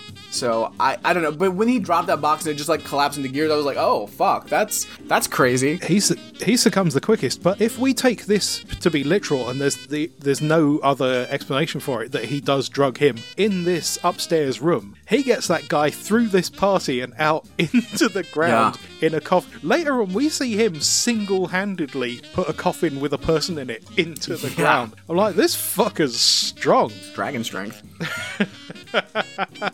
so And so uh, either the, he paid people off and they're like, well, this weird old guy, but we're having a great old time. I don't care what he does. Or maybe he like pitched him out of a window. yeah, oh, he's got he's And got like then a went Sweeney and Todd picked him up later. drop. and not for the first time uh, today, and I can't remember why. I was going to. I was thinking of um, Terminator: The Sarah Connor Chronicles. It's a vastly underrated series. Oh, it's because Dean Winters is in it, and he's also in Hellseeker. Uh, there's what one of the characters in it is a Terminator played by Summer Glau. Uh, at one point, they need to get her out of a building fast, so they just push her out of a window. Nice. because it's not going to da- it's not going to damage her at all. They go down, pick her up later. Uh, that's that's all the thought I had. But obviously, uh, Jake doesn't have Terminator strength. Nice, nice, nice. So, all right. So now, Otherwise now we're in full crazy world. So, I Yep. at this point things get crazy and trippy. So, And uh, this is the point where the film becomes goof proof for a short while. Yes. Nothing that happens is real, so it doesn't matter. So one thing we got going on is is douchebag is uh, uh, no one seems to be able to to see him. Like he's he's trying to get a drink and and the bartender won't serve him, and no one at the party will talk to him. People are like bumping into him. It's like they can't even see him. Is he a ghost? What's happening? No, everyone hates you because you're a douchebag. Like Well, that's that's his biggest fear, isn't it? That he, but he's a self-imposed loner from a group of kind of outcasts anyway. So he's like a double Omega. yeah, like um, but yeah. stop but leaning he's it, really stop leaning into being it. the worst, and maybe people will stop ignoring you. I don't know. Oh, he gets amu- he gets amused by some people just outright fucking on a sofa Yeah. who vanish instantly. By the way, they're not anywhere to be seen once we get to wide shots. Yeah, um, blonde girl gets locked in a room magically and can't get out. Like that's that's that's going on for gonna while, where she's just stuck in a room. Yeah. Well, she gets locked in two different rooms. The second room, I'm going to mention it now. I think they might be doing a thing again because that's the attic room and it's got that little circular window. But I think that's meant to be representative of the air pipe above her. There you go. Maybe they're actually doing a thing because also I was about to say, um, we also have other guy who's not Henry Cavill. He he he's uh he's trying to hook up with this girl on the dance floor, and he drops his inhaler.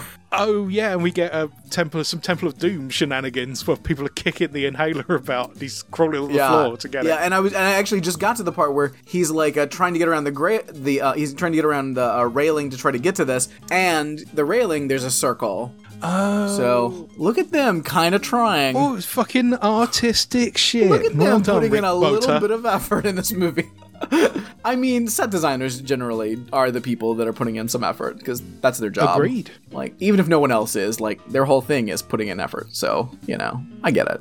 Um, but yeah, he's fucking this this inhaler, like, gets kicked across the dance floor, then it goes uh, down a grate, and it ends up in the basement, and he's gonna go down all these flights of stairs. I mean, I know it's all an illusion, but it's a very funny shenanigan. Um, It is while while while he's while he's uh, like having an asthma attack so at good. the same time, it's right? So good. I'm like, this is great. I love it. I love it. It's. I mean, it's good horror movie. You know, nonsense logic fun. I know there's there's a bit where he's talking to like three hot girls, and he's like just repeating the stuff he's heard in the basement. He's like, "Yeah, I'm quite quite an authority on the Leviathan house," and then he gets a call from Alison who takes him away from the girls. Uh, But he doesn't question at all that there comes up Alison on the phone and not Yeah. why are their names programmed into it? That doesn't make sense in in or out of logic. But never mind. But I like I like that she calls just to check the phone works. And then when he goes back, they're gone. That's pro- I think that's earlier in the film Yeah. actually because here is actually he's actually sort of glommed onto someone. It's pretty good. So he gets down into that basement. Um, He's the one guy who doesn't get any illusion sex. yeah, it's true. One get one gets a fantasy blowy, and the other one goes all the way. Okay, so uh, yeah, he he he's down in the basement. He finally gets his inhaler, and then he lays down, and here comes Pinhead to just cut his head off. Which I'm like, that's kind of a bullshit use of Pinhead. It's that when they talk about yeah. Uh, people saying the lazy ones, Pinhead became a slasher villain. He he kind of doesn't, but except here he really Yeah. does because he just swings a big fucking cleaver. Yeah. Which again, it's all a drug delusion, fine. But like, what the? F- I mean, and what we what we and again, just to spoil it, we what we learn is that in actuality, he uh he his his asthma is what took him out. He died in the coffin from asthma. What is interesting is, oh, you said the party line thing, so I'm guessing they can actually hear all of each other's calls as well. Because basically, Henry Cavill goes down there later and he finds Derek's decapitated body. Yeah. So there's no reason why he would imagine that unless he had also been fed the same story or the film doesn't make sense. Right. Well, two the two options. Yeah. Our Lance Henriksen's like, and then Pinhead uh, cuts your head off. You can't, you can't breathe. You can't breathe because Pinhead's cutting your head off right now. He's running a D&D campaign. Lance Henriksen's your DM. Oh my god, that's so great. Um, Roll for initiative. Yeah. Oh, by the way, the other thing we should note mention is that uh, a douchebag has said that he's meeting a girl here. We're not. We're not. We're never going to call him Jake, right? He's Yeah. the douchebag Yeah. forever. He's douchebag. She's blonde girl. Henry Cavill is Henry Cavill. Henry Cavill. I mean, I could call him Superman, but I, you know, yeah, I know. Nah. Brand- Brandon Routh is Superman. Come on, don't, let's be real. Uh, Of, of, of the exist of the available existing people, yes, bang on. yeah, yeah, I agree. um, also, not in a good film, yeah, yeah. Absolutely, true, true, true. but he, he did get to have another stab at it later. Yeah, on telly. Was- yeah, and that was great. Now, It Man, was. uh, talk about a movie that has like wasn't good at the time, but holds up even less now with Kevin Spacey. Oh boy, Kevin Spacey and Bryan Singer. yeah, yeah. It just It's a twofer. it's it's like oh man, Brandon Routh, I feel so bad for you. You deserve so much better in life. Hmm. But you know, hey, Although I do, I do like um, Tyler Hoechlin. What I've seen of him on the L. yeah, he is he is very good. He is very good. That's a good show. I've only seen I've only seen one episode of Superman and Lois, but uh, I uh, because uh, uh, one of it a bit of it troubled my wife, and uh, it's been hard to make her want to watch any more of Sure, it. sure, sure. sure. It's it's a it's I, I enjoy that show. It's fun. I I I like it. I liked it kind of early on when it was a teen drama, um, with like with Superman somehow involved, because I Hmm. thought it was really funny that they were CWing Superman, so that it's just Yeah. a teen drama, and that's inherently funny to me. But yes, so all this shit's going on. Uh, yeah, he gets his head chopped off. Dunzo. Now, um, yeah, douchebag is he's secretly there to meet a girl, but he, that he met on the internet, which is a real joke for them. They're like, "Oh boy, you met a girl on the internet. Weird." And uh, They- They're they're all fucking internet weirdos in this. I don't all understand. Weird nerds that are obsessed with the worst video game. Like Hmm. you went you went to a party for a video game. Like I'm sorry, you're you went to a Halo party. Like get out of here. Ugh. So At the at the Cortana house. yeah, yeah. I mean, come on. So he he's he's been trying to find this girl, you know, throughout the eve or whatever. Spo- spoiler the alert: douche- the girl is Lance Henriksen. Yeah, he's he's been catfished by Lance Henriksen. Serves him right. So like, And by, he's clearly, by, by the way, been bitching about his friends to Lance Henriksen pretending to be a girl and g- giving him all of his murder ideas. yes, I love it. Like the whole the whole plan has come from this guy without him realizing, and he also doesn't notice when he's in the plan himself. so funny. It's so funny. I've, um, by the way, uh, douchebag has just in my feed wandered into a room with a round window All right, again. nice work. Nice work. And there is that round balcony that everyone looks down as well in the thing, but I think that's just a Yeah. a flash house thing. set designer doing a thing um so yeah so uh, at some point uh uh he he oh a, a foxy lady um shows up on the scene and they fuck and we're led to believe it's the nun from the story earlier Oh, I th- uh, well, I think it's played by the same actor. I've just I didn't realize that that was Sister Ursula. yeah well i don't think we're i don't think we're supposed to realize it until like the morning i well i guess whenever the fuck Because she disappears. yeah well but, but her habit and like the crucifix are on hanging on the bed so that's when he realizes wait that's not my lady that's the nun it's Valak the nun. Which, by the way, I there's that new movie coming out about like I don't know exorcism and a nun. I don't remember what it's called. Um, oh right, okay. that when the I saw the trailer when I saw Pearl. Oh yeah, it's um I I know Yeah. the one you mean. I can't remember even. It's like one girl in a. yeah, It's, she's not in a seminary or something. It's, it's a school for exorcists or something like that. But yeah, I know I, I do know the one you mean. yeah. So I I saw the trailer and I I was watching it the whole time. I was like, oh, is this just like another nun movie? Is this like a prequel? Is this how like I was like, I can't remember There the the details of the Nun franchise. I know I saw what I thought was a prequel, but I was like, is there another one? Or are we just doing more backstories on nuns? Well, uh, the problem is that the Nun itself was the prequel to Right. the, a bit of The Conjuring 2. Right, but okay, there was Conjuring there 2, is and another- there was a there was a nun, but there, wasn't there another nun movie? There was also a prequel to the first nun movie. Uh, no. Okay, so it's just there the is one, a- okay. There were there were a lot of other because you can't you can't copyright the idea of a nun. Yeah. So there were a lot of other nun-based horror films at the time. Also, I think others just called the Nun because like you can do that. But um, there's definitely a new that the Nun film in been greenlit, as I recall. My main problem with it is that the female lead in it is played by uh, Taissa Farmiga, who's Vera Farmiga's younger sister, who and looks a lot like her but younger. So I thought, are they doing? Is this going to be uh, young Lorraine Warren. Oh boy, meeting the nun? Uh, and like she used to, she used to like be in religion, and, and obviously no, that's not Right, what they're right, doing, right. and it's too far, too far back as well. But it, it's a bit where the casting caused me some distraction throughout the entire film. nice. Okay, so okay, I knew that there was something that was that I couldn't figure out. That's what it is. That's why I was like, Oh, something a- about this all feels tied together, and I couldn't work it out. Spe- Speaking of Lorraine Warren, I can't remember the name of it all of a sudden. There's a, a Netflix quote unquote reality show coming up, which is people staying in a haunted house type of haunted locations, but they're staying there for 28 days in a kind of reality TV Oh. scenario. So they you don't have them questioning every all the weird shit happening straight away immediately on the first night. You're going to get a sort of paranormal activity style build up. But at the end, it said like based on the theory at the end of the writer, based on the theories of Ed and Lorraine Warren. I was like, oh fuck. Because to me, there are two Ed and Lorraine Warrens. There's the fictional Ed and Lorraine Warren from the Conjuring mm-hmm. series, who I really like. Yeah. And there's the real Ed and Lorraine Warren, who can fuck right Absolute off. fucking grifter monsters. Mm. Worst fucking I mean, they're people. dead, but you know. Like, ugh, terrible. Like, yeah, Sylvia Browne level assholes. Oh boy. Hate them, hate them. Uh, but yeah, yeah, great, great movie characters, great movie characters. Glad they're dead though. Glad they're dead. Um, Have hard agree. so uh, okay. I came here for a reason. I was checking out whether that was the nun was the sexy lady. I mean, I think that's I think this might be easier to check by going to Celebrity Movie Archive, the website of nude scenes. I mean, she's in here, Catalina Alexandru. I'm going to go to a place and find out whether that was her being nude.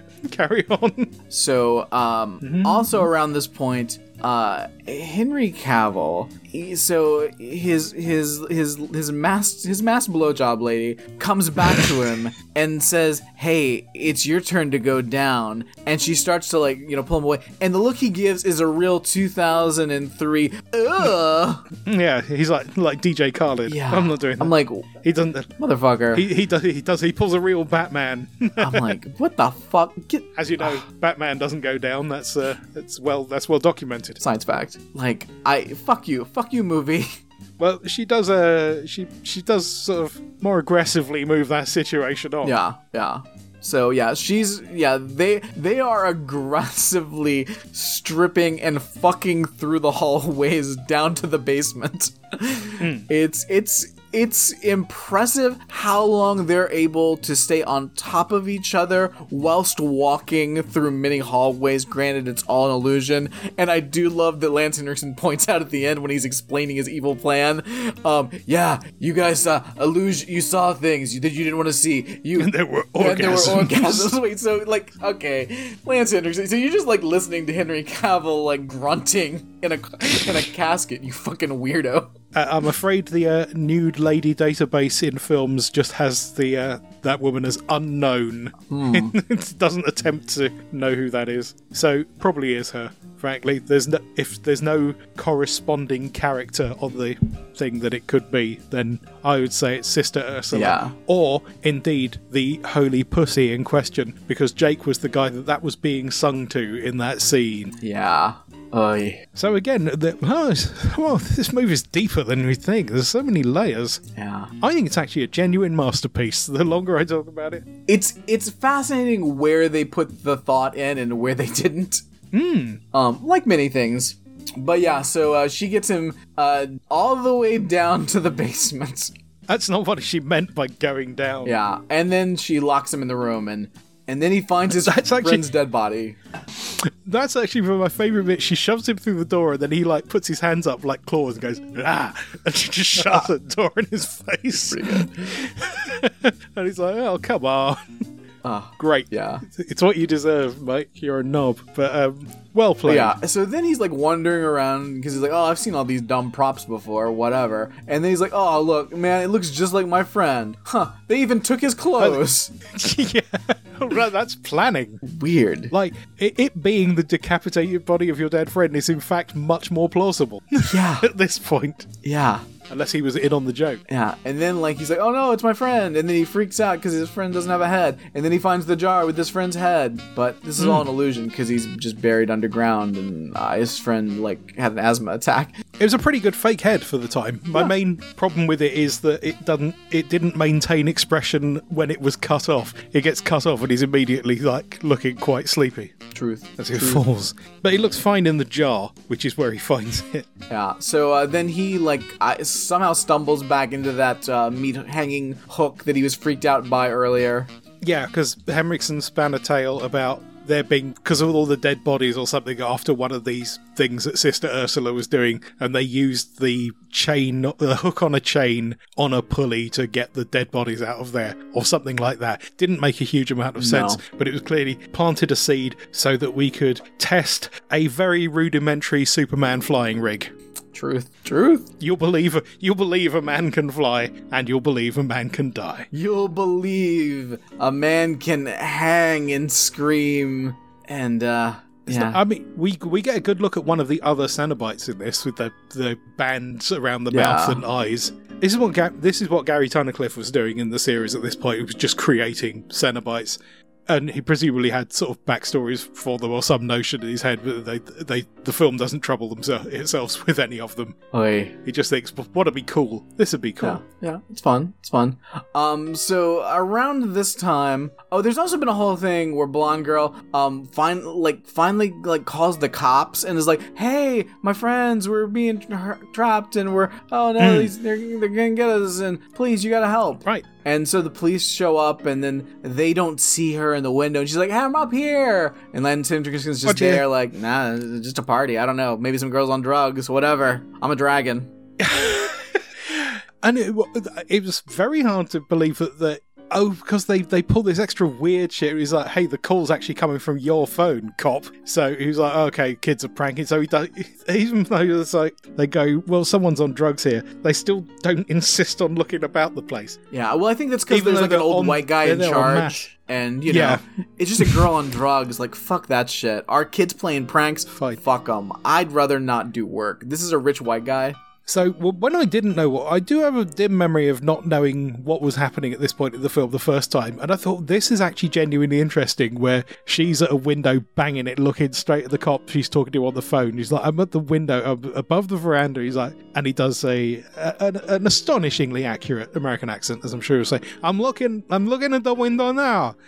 This accent, man, uh, like It's it's, a- worse later, but yeah, Yeah. it is. It is barely there. Yeah, this is this is Victor McGuire. He's he's a he's a very good comedy and dramatic actor, hmm. but he's from Liverpool. He's got a very strong Liverpool accent, and this is a thing he can't do. yeah, yeah. Uh, but he got booked because he was one of the UK casting went over there. Um, people know him from a sitcom here called Bread, which is about a family that didn't have much money. Uh, but also most famously, and I hope you've never heard of this series because he's he's like the sidekick to the main character in time traveling bigamist sitcom Goodnight Sweetheart. Amazing. I have never heard of this, but It's a, it's a sitcom from I think the early 90s rather than the late 80s. It ran for a while about a man called Gary Sparrow who one day in an alleyway finds a portal that takes him back to the 1940s during the Blitz. wow. And it's it's stable. He can always go back and forth to it. And he, he meets a barmaid called Phoebe during the war whose husband is away fighting.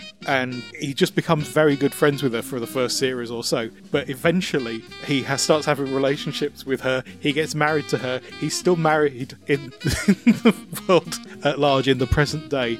Uh, then they redevelop the site and build some shops there. So he buys the shop that is where the alleyway is and runs a World War T- a World War Two um, memorabilia shop, which is all stuff he just goes back in time and collects and then sells mint from his shop. Amazing. Amazing. It's a, it's a good time. I and he, he's got a he's got a sidekick called Ron who has to cover for him when he's late and he has to tell he has to lie to his mate's wife about where he is and things and that's that's Victor McGuire so he's very good uh, but this is this is not the role for him yeah.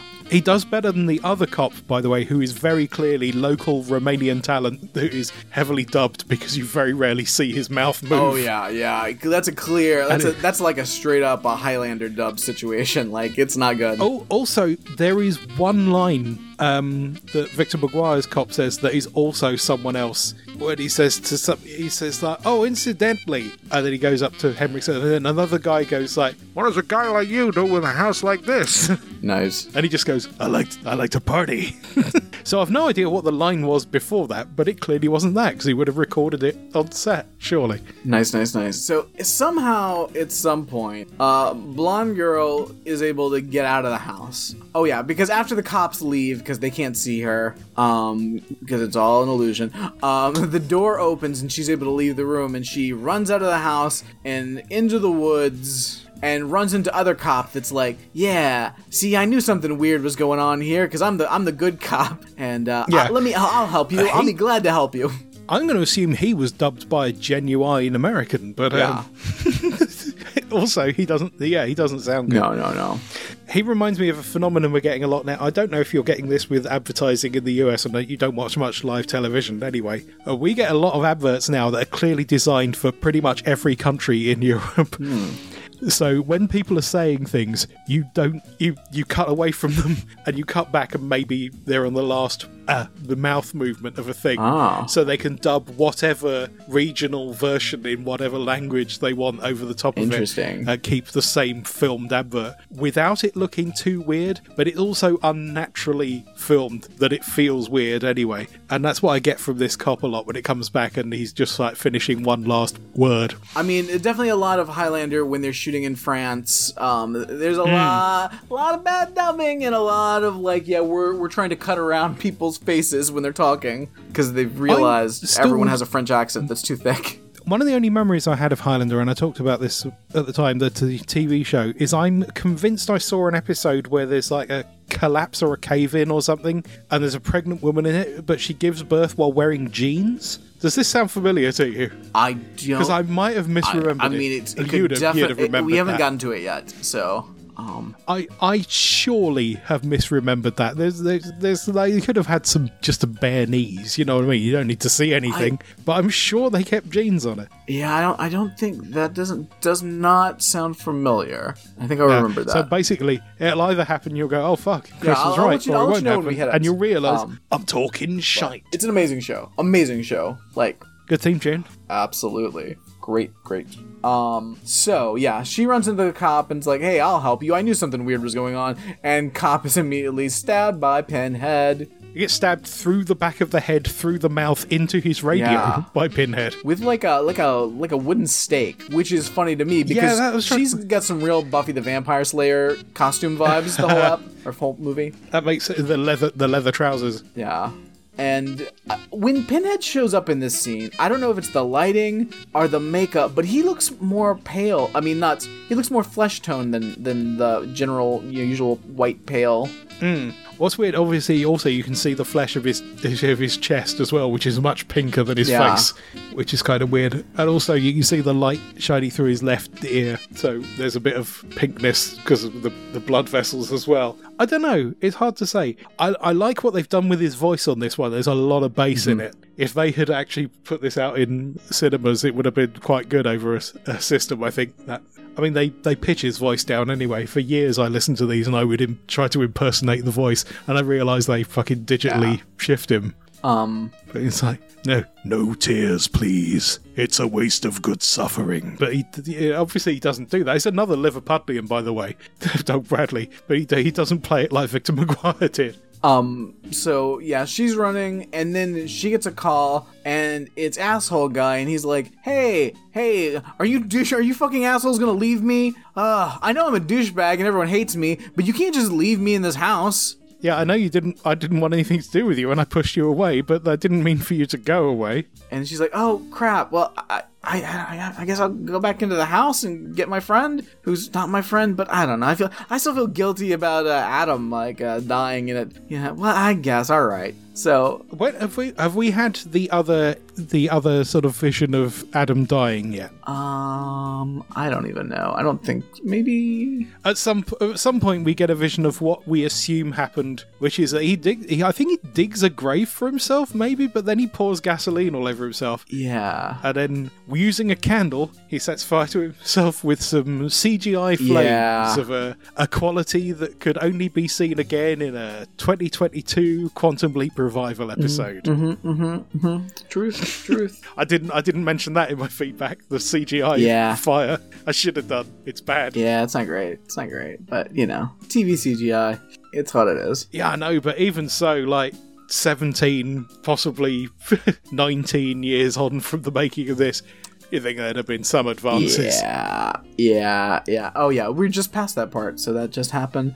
Um, Gotcha. so yeah, she goes back to the house for this fucking douchebag. I don't think so. No, with his two, with his 2003 hair, because his hair is is Oh, boy, literally yeah, the sure. most 2003 I've ever seen. I've said "oh boy" a lot in this episode. That hasn't been a deliberate quantum leap thing. I just I just end up with these phrases and I end up saying them a lot, and I don't know where they've come from. This is this seems to be my new one. Apparently, I'm going to try. I'm going to try and curb that because it's goofy. Yeah, she runs back to the house, and then she's like, "Hey, hey, hey, douchebag, where are you, douchebag?" And he's like, "Hey, blonde girl, blonde girl, where are you?" And because they can't hear each other, but because they're actually both like buried in the ground, and like no, this is all an illusion. And and um, he's like in the study with all the creepy stuff, and then he's got he hears something and he's gonna stab at it, and oh no, he stabs blonde girl and she falls down dying dead. Yeah, they spend a long time just wondering about this fucking house until that Yeah, happens. Yeah, it's forever. It's forever. And then he gets a phone call and it's blonde girl and she's like, "Where the fuck are you?" He's like, "I just killed you." What? Excuse me? I'm sorry? Cool. And then he's like, "Oh no. Oh no. I just figured out something terrible." And she's like, "All right, whatever." And then she's like going through some books and then she finds something and she's like, "Oh no. Oh no. I've just revealed something terrible that I'm to hold on to and not reveal until later in this film, but hmm. something. Oh no." And Uh, uh, things afoot. yeah, and then she's up in the attic, and there's a bunch of round windows, and then uh, she sees uh, Adam like reaching up from a floorboard, all like dead and zombified and whatever. Mm. It's it's fine, you know. We're ne- we're we're we're racing towards the last twenty minutes of a horror movie, so you know, shit's happening.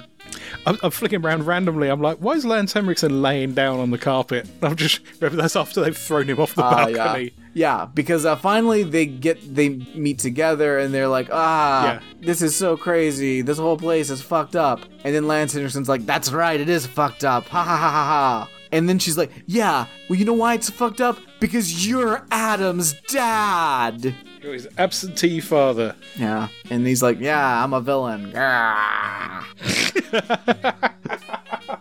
want, I want someone to do that in a film. Going, I've It's great. Like, ev- the, the closest we've had is in is it in Rise of Skywalker with the Imperial spy? It's General Hux. At one point, he takes people aside and just goes, "I'm the spy."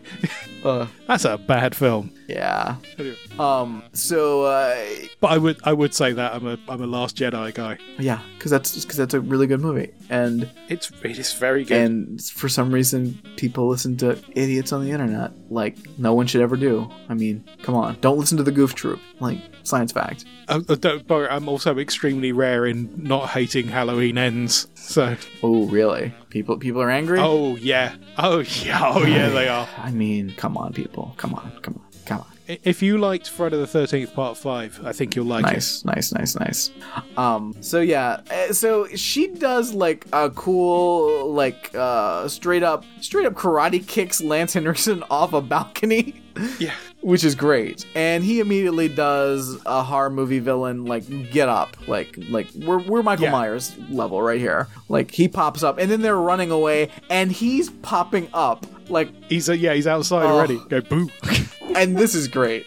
Like I love Lance Henrik. Like he's he's like doing all the cliche horror movie like you know stuff, popping up. They turn a corner, It's- he's the other way. Like it's goofy and it's wonderful, and I love it. it's kind of amazing he didn't end up with one of these franchise villain roles. He'd have been so good oh, for it. Fuck yes. Like, I mean, Lance Henriksen, I, I don't know if there's any period of time that Lance Henriksen hasn't had work, which wonderful, but I just wish Yeah. he had more fame as well. I'm sure, like, I, I like to hope to think that Lance Henriksen has done perfectly well for himself and is enjoyed. I mean, I know he's enjoyed everything he's been in and he's had a good time, I'm sure, but I just wish he was more famous than he is.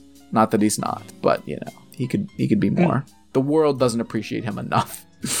I agree. So anyway, I've I've got them running off and finding the graves now. So now they've found the graves. Uh, oh, I, I was like, had I forgotten where that Lance Henriksen surprises them outside by going boo? No, I hadn't. So That's good. exactly what he does. I okay. Uh, okay, so we're at the graves, which is where it's time to talk about fashion and how 2003 this is. Because yes, she's wearing the leather pants, uh, like the red top. She's dressed like Buffy the Vampire Slayer. No No sleeves. sleeves. He is got 2003's hair. He's also doing the long sleeve t-shirt, black t-shirt with another with a short sleeve t-shirt on top of it. I have been known to do that, but as you can see, I've got terrible psoriasis on my arms, which I try to keep away from the elements. sure. sure. I've got a good reason. Absolutely. And also, I don't like just wearing a long sleeve shirt because you could. My, I, I'm very fat. my gut, my gut is very visible in a tight long sleeve shirt. But if I've got a t-shirt on over that, it works. Sure. like yeah do your thing but this dude this this dude is wearing the like the most like oversized like 2003 like he, it's just all the fabric. He's just inside it, hiding. It's like a little tent that he's living in, and it looks terrible. He looks like trash. I hate everything about him. he's also Meanwhile- got um he's also got the the chain, he got the wallet chain or Oh no, it's has he? either a wallet chain or just one of those weird like hot topic pants that have built-in chains. Gotcha. Or long keychain. Or One of those situations. It's a pant that's connected to a chain, and sadly, Pinhead is not the one pulling that chain. He just wore that. Oh, very good. So, uh, yeah, so we're here at the graves, and Lance Henriksen's like, yep, I'm a spooky villain. Also, I'm just looking. I'm looking at Henriksen. He's just like black shirt, long black coat, black trousers, cigarette. Now cigarette. I don't know. It works for him. He, he makes it look like a very cool thing to do. yeah, yeah, no, um, no, granted, this is all an illusion in their mind, so maybe he's not wearing that. Oh, good point. Yeah, you're right. He could be dressed like Mr. I Blobby. mean, We'd never know. talk- I, uh, spoiler alert! Um, for about ten minutes into the future of the movie, when we see another Lance Henriksen outfit that is not as good, oh boy, I did it again. his uh, his outfit at the end, not that great. Uh, yeah, maybe that's the real thing, or perhaps not. Not when he's putting on a fake party. So I don't know, but yeah, now he's gonna explain his evil plan. I, I, and we've we've explained his evil plan, It's- every yeah. aspect of it. He catfished some guy. He got some Hellraiser tips from him. And he built it. Uh, I mean, also he's fucking loaded. Yeah. Clearly, which is his main his main attribute. Yeah, I mean, Even if the house, if even if the house is a rental, but I think he owns it. I mean, it like it, he even if he just renting it, he's still you know paid for this party. He still either built or had someone build a giant rotating fucking cube. like he, there's a lot of shit that's going on here. He got all these fucking props and put this weird it- drug on them. Yeah, it's a real world drug, but it presumably doesn't have these effects. Hey. Uh yeah, so I there's a lot. There's a lot. And there's uh, like a lot of just like flashback trying to explain what's going on and you know, it's Lance Henriksen, so like fine, whatever, but yeah, we've explained it it barely kind of makes sense if you squint. But we we do then get to the point where this is my favourite bit, where I think he, he does all of the stuff he's going to do pretty quickly once he's got them in the ground, and he gives them a few suggestions, and I think he just leaves them to it. Yeah. To think about it, which is when he goes back in to enjoy his party. So good. It's so good. they should have gotten back to him maybe eating like a cheese sandwich or something. I love it. I just love he's just like hanging out at the party like, yeah, might as well. Yeah. It's great. It's fucking great. Well, how long did that party go on for? No no one found these. Yeah. Like strange. So that no one saw him do it. That's do the any of thing, because like, I just because they're, I, I mean, maybe the whole party is. I don't know how much of the like how much of the party are they overhearing is part of their uh, you know delusion Hmm. because I assume that's them overhearing a party.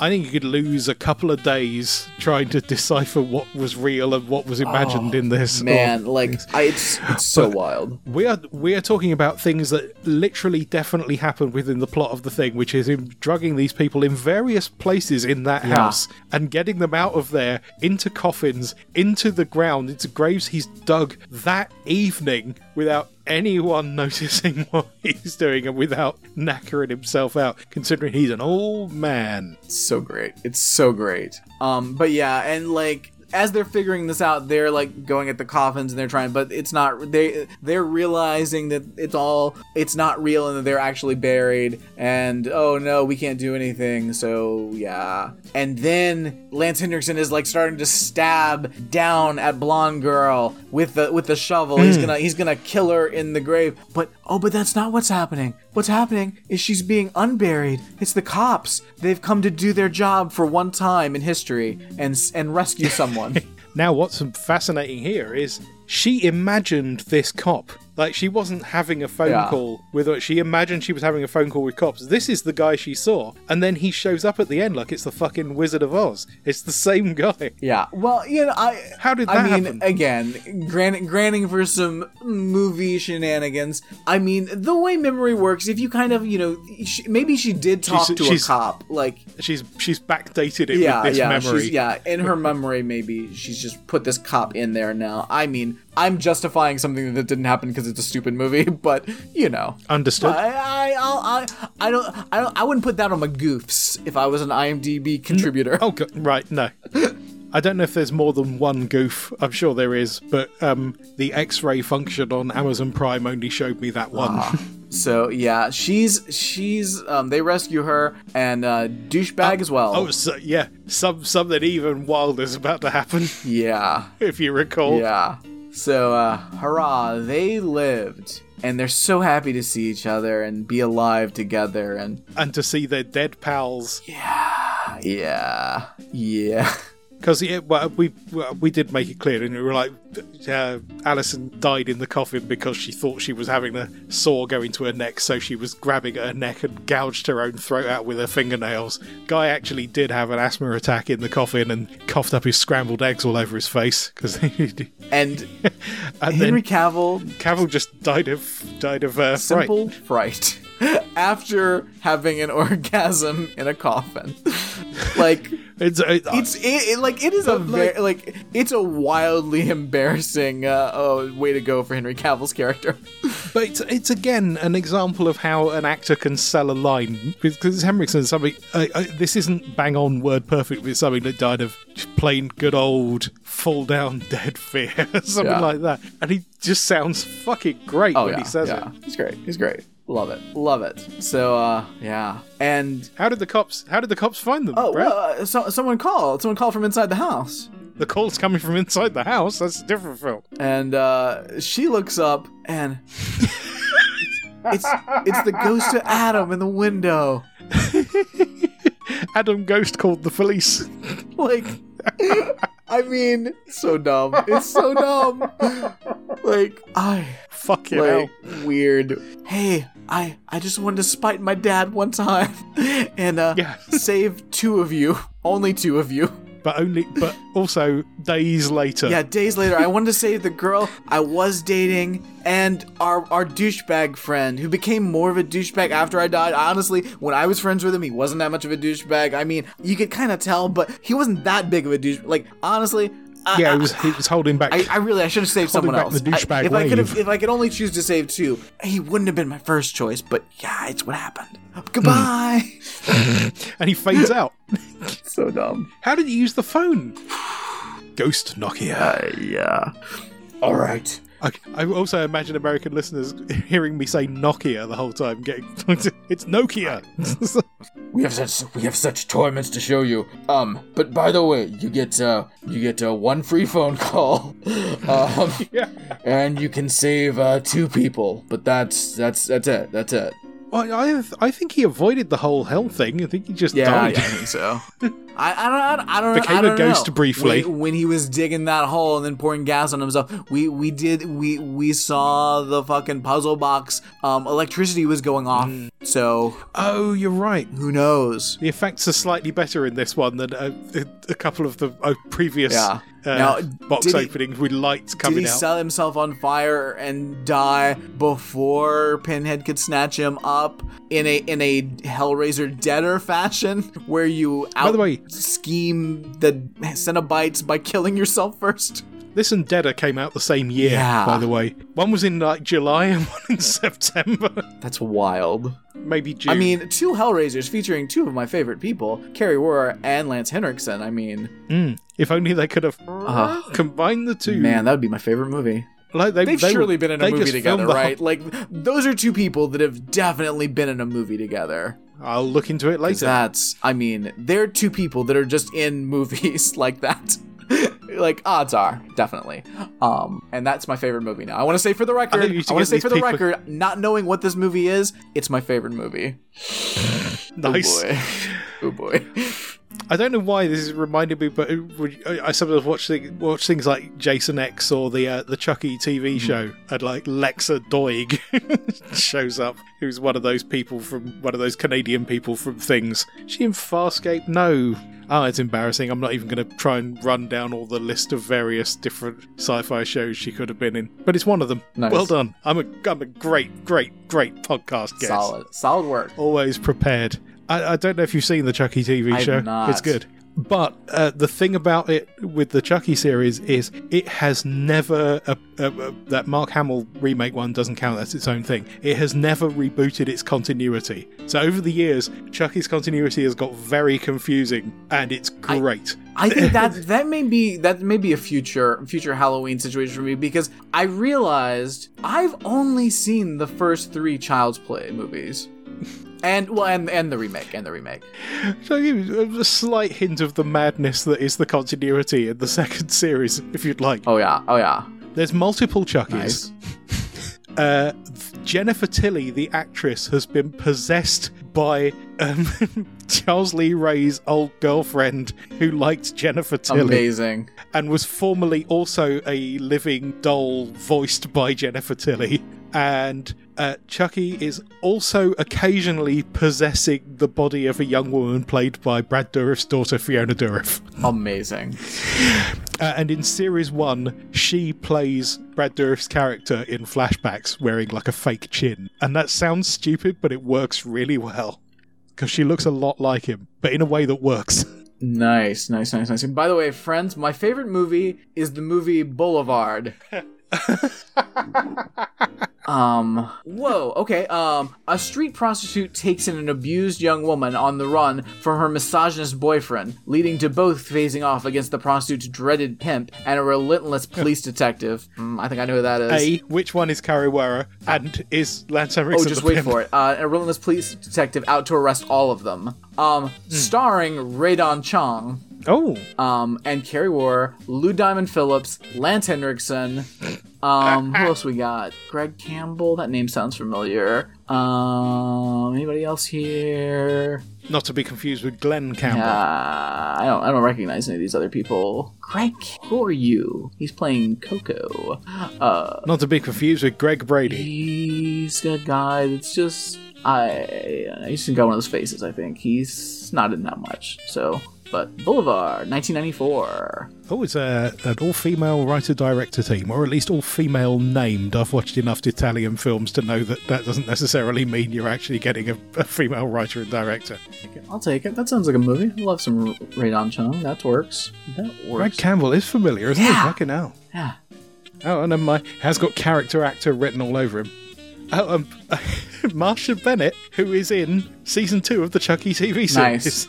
On the Boulevard, survival is the only rule. Three dot ellipsis, though. Very- Brad Nice, approved. nice. Okay, so we cut to a cheap, rundown uh, motel Yeah. because Lance Henriksen spent all of his money. Sometime later, yeah, throwing one fucking wild party. Yeah. All right. Also, the cop. Yeah, I think we mentioned, but the cop said, yeah, it's, you were down there for days, so uh, wild. Lance Henriksen is drinking like a straight up bottle of vodka in this shitty fucking hotel room, wearing like the worst like polo ever. Like it's just a he's a sad old man wearing a Harrison Ford earring. Like yes, I mean he, he is wearing the earring the whole yeah, movie, yeah. but suddenly it doesn't it doesn't work anymore. Yeah, he's like looking at a photo of his dead kid. And then he has that other photo right of douchebag Yeah, and his yeah, he's dead kid, got and he folds it over. Yeah, because he doesn't want to look at douchebag. and he fold, but he folds it over, and then he puts the picture of his dead son over the picture of his dead son on the other picture. I'm like, dude, he was already in that picture. You don't need to Yeah. do this. I think it's like one of those situations like he was a deadbeat dad. Like they got after the divorce, like he didn't see his kid, so he hasn't even seen his kid since he was like 11. So fuck you, like shitty dad. like, well, his friends didn't believe he existed. Yeah, yeah. Um, but yeah, he looks like he just looks terrible. He's not even wearing shoes. Like gross. You're just wa- You're in a hotel. You're in a fucking mo- a shitty motel. Motel. like without Yeah. shoes on. Get the fuck out of here. That's disgusting.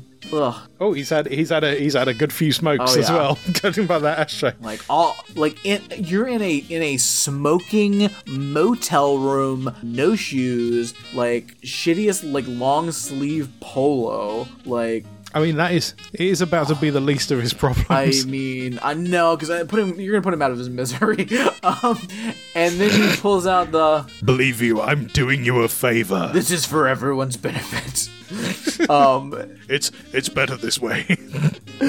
Honest, honestly, Sometimes dead is better. they weren't gonna get the cigarette smell film. out of here anyway. This is better for everyone. The insurance can take care of this. Our boy, shoeless, gross Lance Henriksen. is just playing with the box that his son made because apparently his son, you know, he he did make that very special puzzle box. And uh, Lance Henriksen's gonna play with it because I guess he hasn't to this point. Was the idea? I think it's the idea. It was built to like Lemarchand's design or his specifications, or according to his theories and the theories of Ed and Lorraine Warren, or something like that. and the theories on that uh, website video game that everyone loves to play Yeah. in this world. Hell, hellworld.com. So dumb. And all of a sudden, we get some electricity, and that box opens up. Mm, it's good times. And who pops out? Oh, we got three of our favorite Cenobites. Oh, you're the chattery, chattery bloke. Yeah, not quite Chatterer. You're right. He's not quite Chatterer. He is a very toothy Cenobite, but is he not the guy that Henry Cavill had the mask of at the top of the film? so, yeah. So that's weird in and of itself. if this is a real guy, not from the mythos, that oh god, I mean- I'd, I'd almost got my head around Listen, the video game is based off of myths and legends that are actually true. Yeah, Very, very accurate in this video game. and uh, but but amazingly, they hired a voice actor for the lead Cenobite, aka Pinhead, who sounds exactly like the real mm-hmm, Pinhead. Mm-hmm, mm-hmm. Yeah. And uh, Lance I love Lance Lance Henriksen freaking out. He's just like he's just like rubbing his face, like "fuck, this shit isn't real. This is a stupid game. Like the fuck is this?" Yeah, I need, I need to I need to wake up. I need to wake up, which is an important line for the Yeah, payoff. yeah. The bad, the bad, bad Oh. payoff. Uh, these two Cenobite mates step ahead with like curved blades attached to chains, and one goes and the other goes and they they quadrisect him or whatever. There's two slices that go all the way through his body, and he collapses into into several chunks It's- on the it, like- floor with the bad CG blood extension. It's one of those effects that like we at this point we've all seen a million times. Somebody getting sliced up and then slowly falling apart into chunks. But it's always great. It's always fucking great. in that first Hellraiser uh, Resident Evil movie, and I know I know there's other Oh yeah, examples. so many. But it's great, and it's Lance Henriksen going down, which is always sad, but also an amazing death. But after him wanting to wake up, so you want the bad line, and he goes, How's that for a wake up call? And that is a series wrap on Doug Bradley as Pinhead, everyone. no, never to return. Thank you, thank you. great job, great job. I tell you what, if they carry on making new ones, I could see him coming back as another, as you know, to suggest that the other, the current pinheaded Cenobite is not exactly the same character as before. In Hellraiser comics, they've done it. They brought Kirsty back as a pinhead, for instance, and some have theorized that that's what's going on in this new one as well. I, I kind of thought like at one point, um, I will, yeah, well, uh, yeah, we'll jump to it. Um, I actually thought at one point watching this because they they kill off uh, Chatterer, um, you know, in this, and I was kind of thinking as people died, they were going to become like a version of like Chatterer. Then, so we'd always have like these staple like Cenobites. But like maybe different people become that, and I mean that's not what they really did, but yeah, it's fine. There was a lot of like in the original one. You had Pinhead, you had Butterball, the fat Yes. guy, Chatterer, who was a kid, as I recall, and the one who was just called Female Cenobite, who had what the actress herself described as a, a throat vagina. And there's there's certainly a, a bit a bit of that going on in the new one as well. Our sweet heroes, blonde girl and fucking douchebag. A, a, a couple who've become a couple by dint of being the only two survivors, Like- and they might not have become a couple either. I don't even know. Yeah, I don't even think they liked each other before these events. Like, I think even in that group of friends, these two did not talk.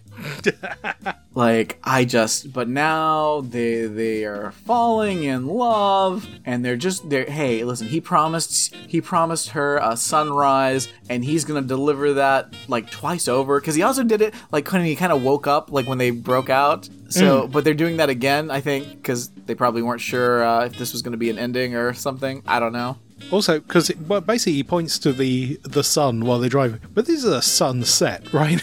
it, it looks like one. Perhaps I'm Yeah. wrong. Yeah, She might have noticed the sun had come up if she was the one driving. that's true. She's got a slightly more mid 2000s y phone. Truth. Um, we're cutting, by the way, um, back to uh, the cops have found the fucking site of uh, Lance Henriksen being uh, ripped apart, Oh yeah, I which forgot. is very funny. and it's just there's no there's no Henriksen chunks as I recall. It's just, blood, spray everywhere. literally everywhere, and the puzzle box on the ground, and the cops just looking bewildered, which is standard fare for cops. But you know, but yeah, and they're That's just it. driving around, and yeah, we see that there's we see that box, and then we cut back over to to our young lovers, and they get a call on their phone in the car. And we, we look who's who's that in, who's that there in, in the the rearview mirror? It's Lance Henriksen. Yeah.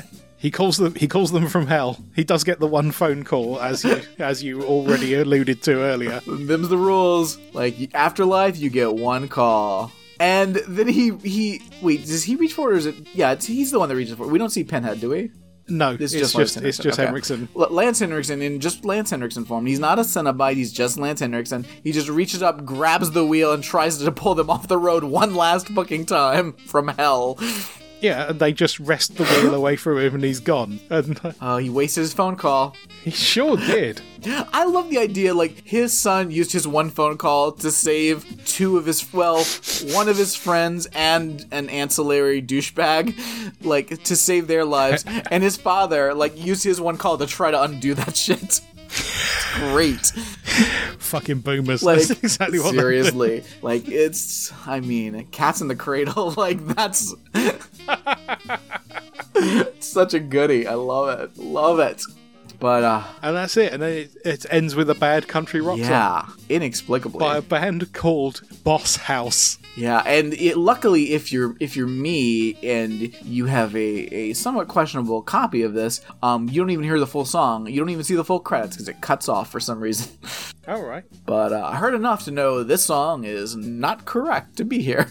Yeah, I mean, I've got quite a wide interest in various kinds of rock, and even I'm, and I like a bad rock song on the end credits of a horror movie. But even I'm like, this is balls. Yeah, yeah. So, and that is Hellraiser Hellworld. Are you glad that this is the one we oh, did? absolutely. It's I don't know if you were expecting it to be this fun. yeah, it is. It is. I I, I love how much we've tried to figure it out now.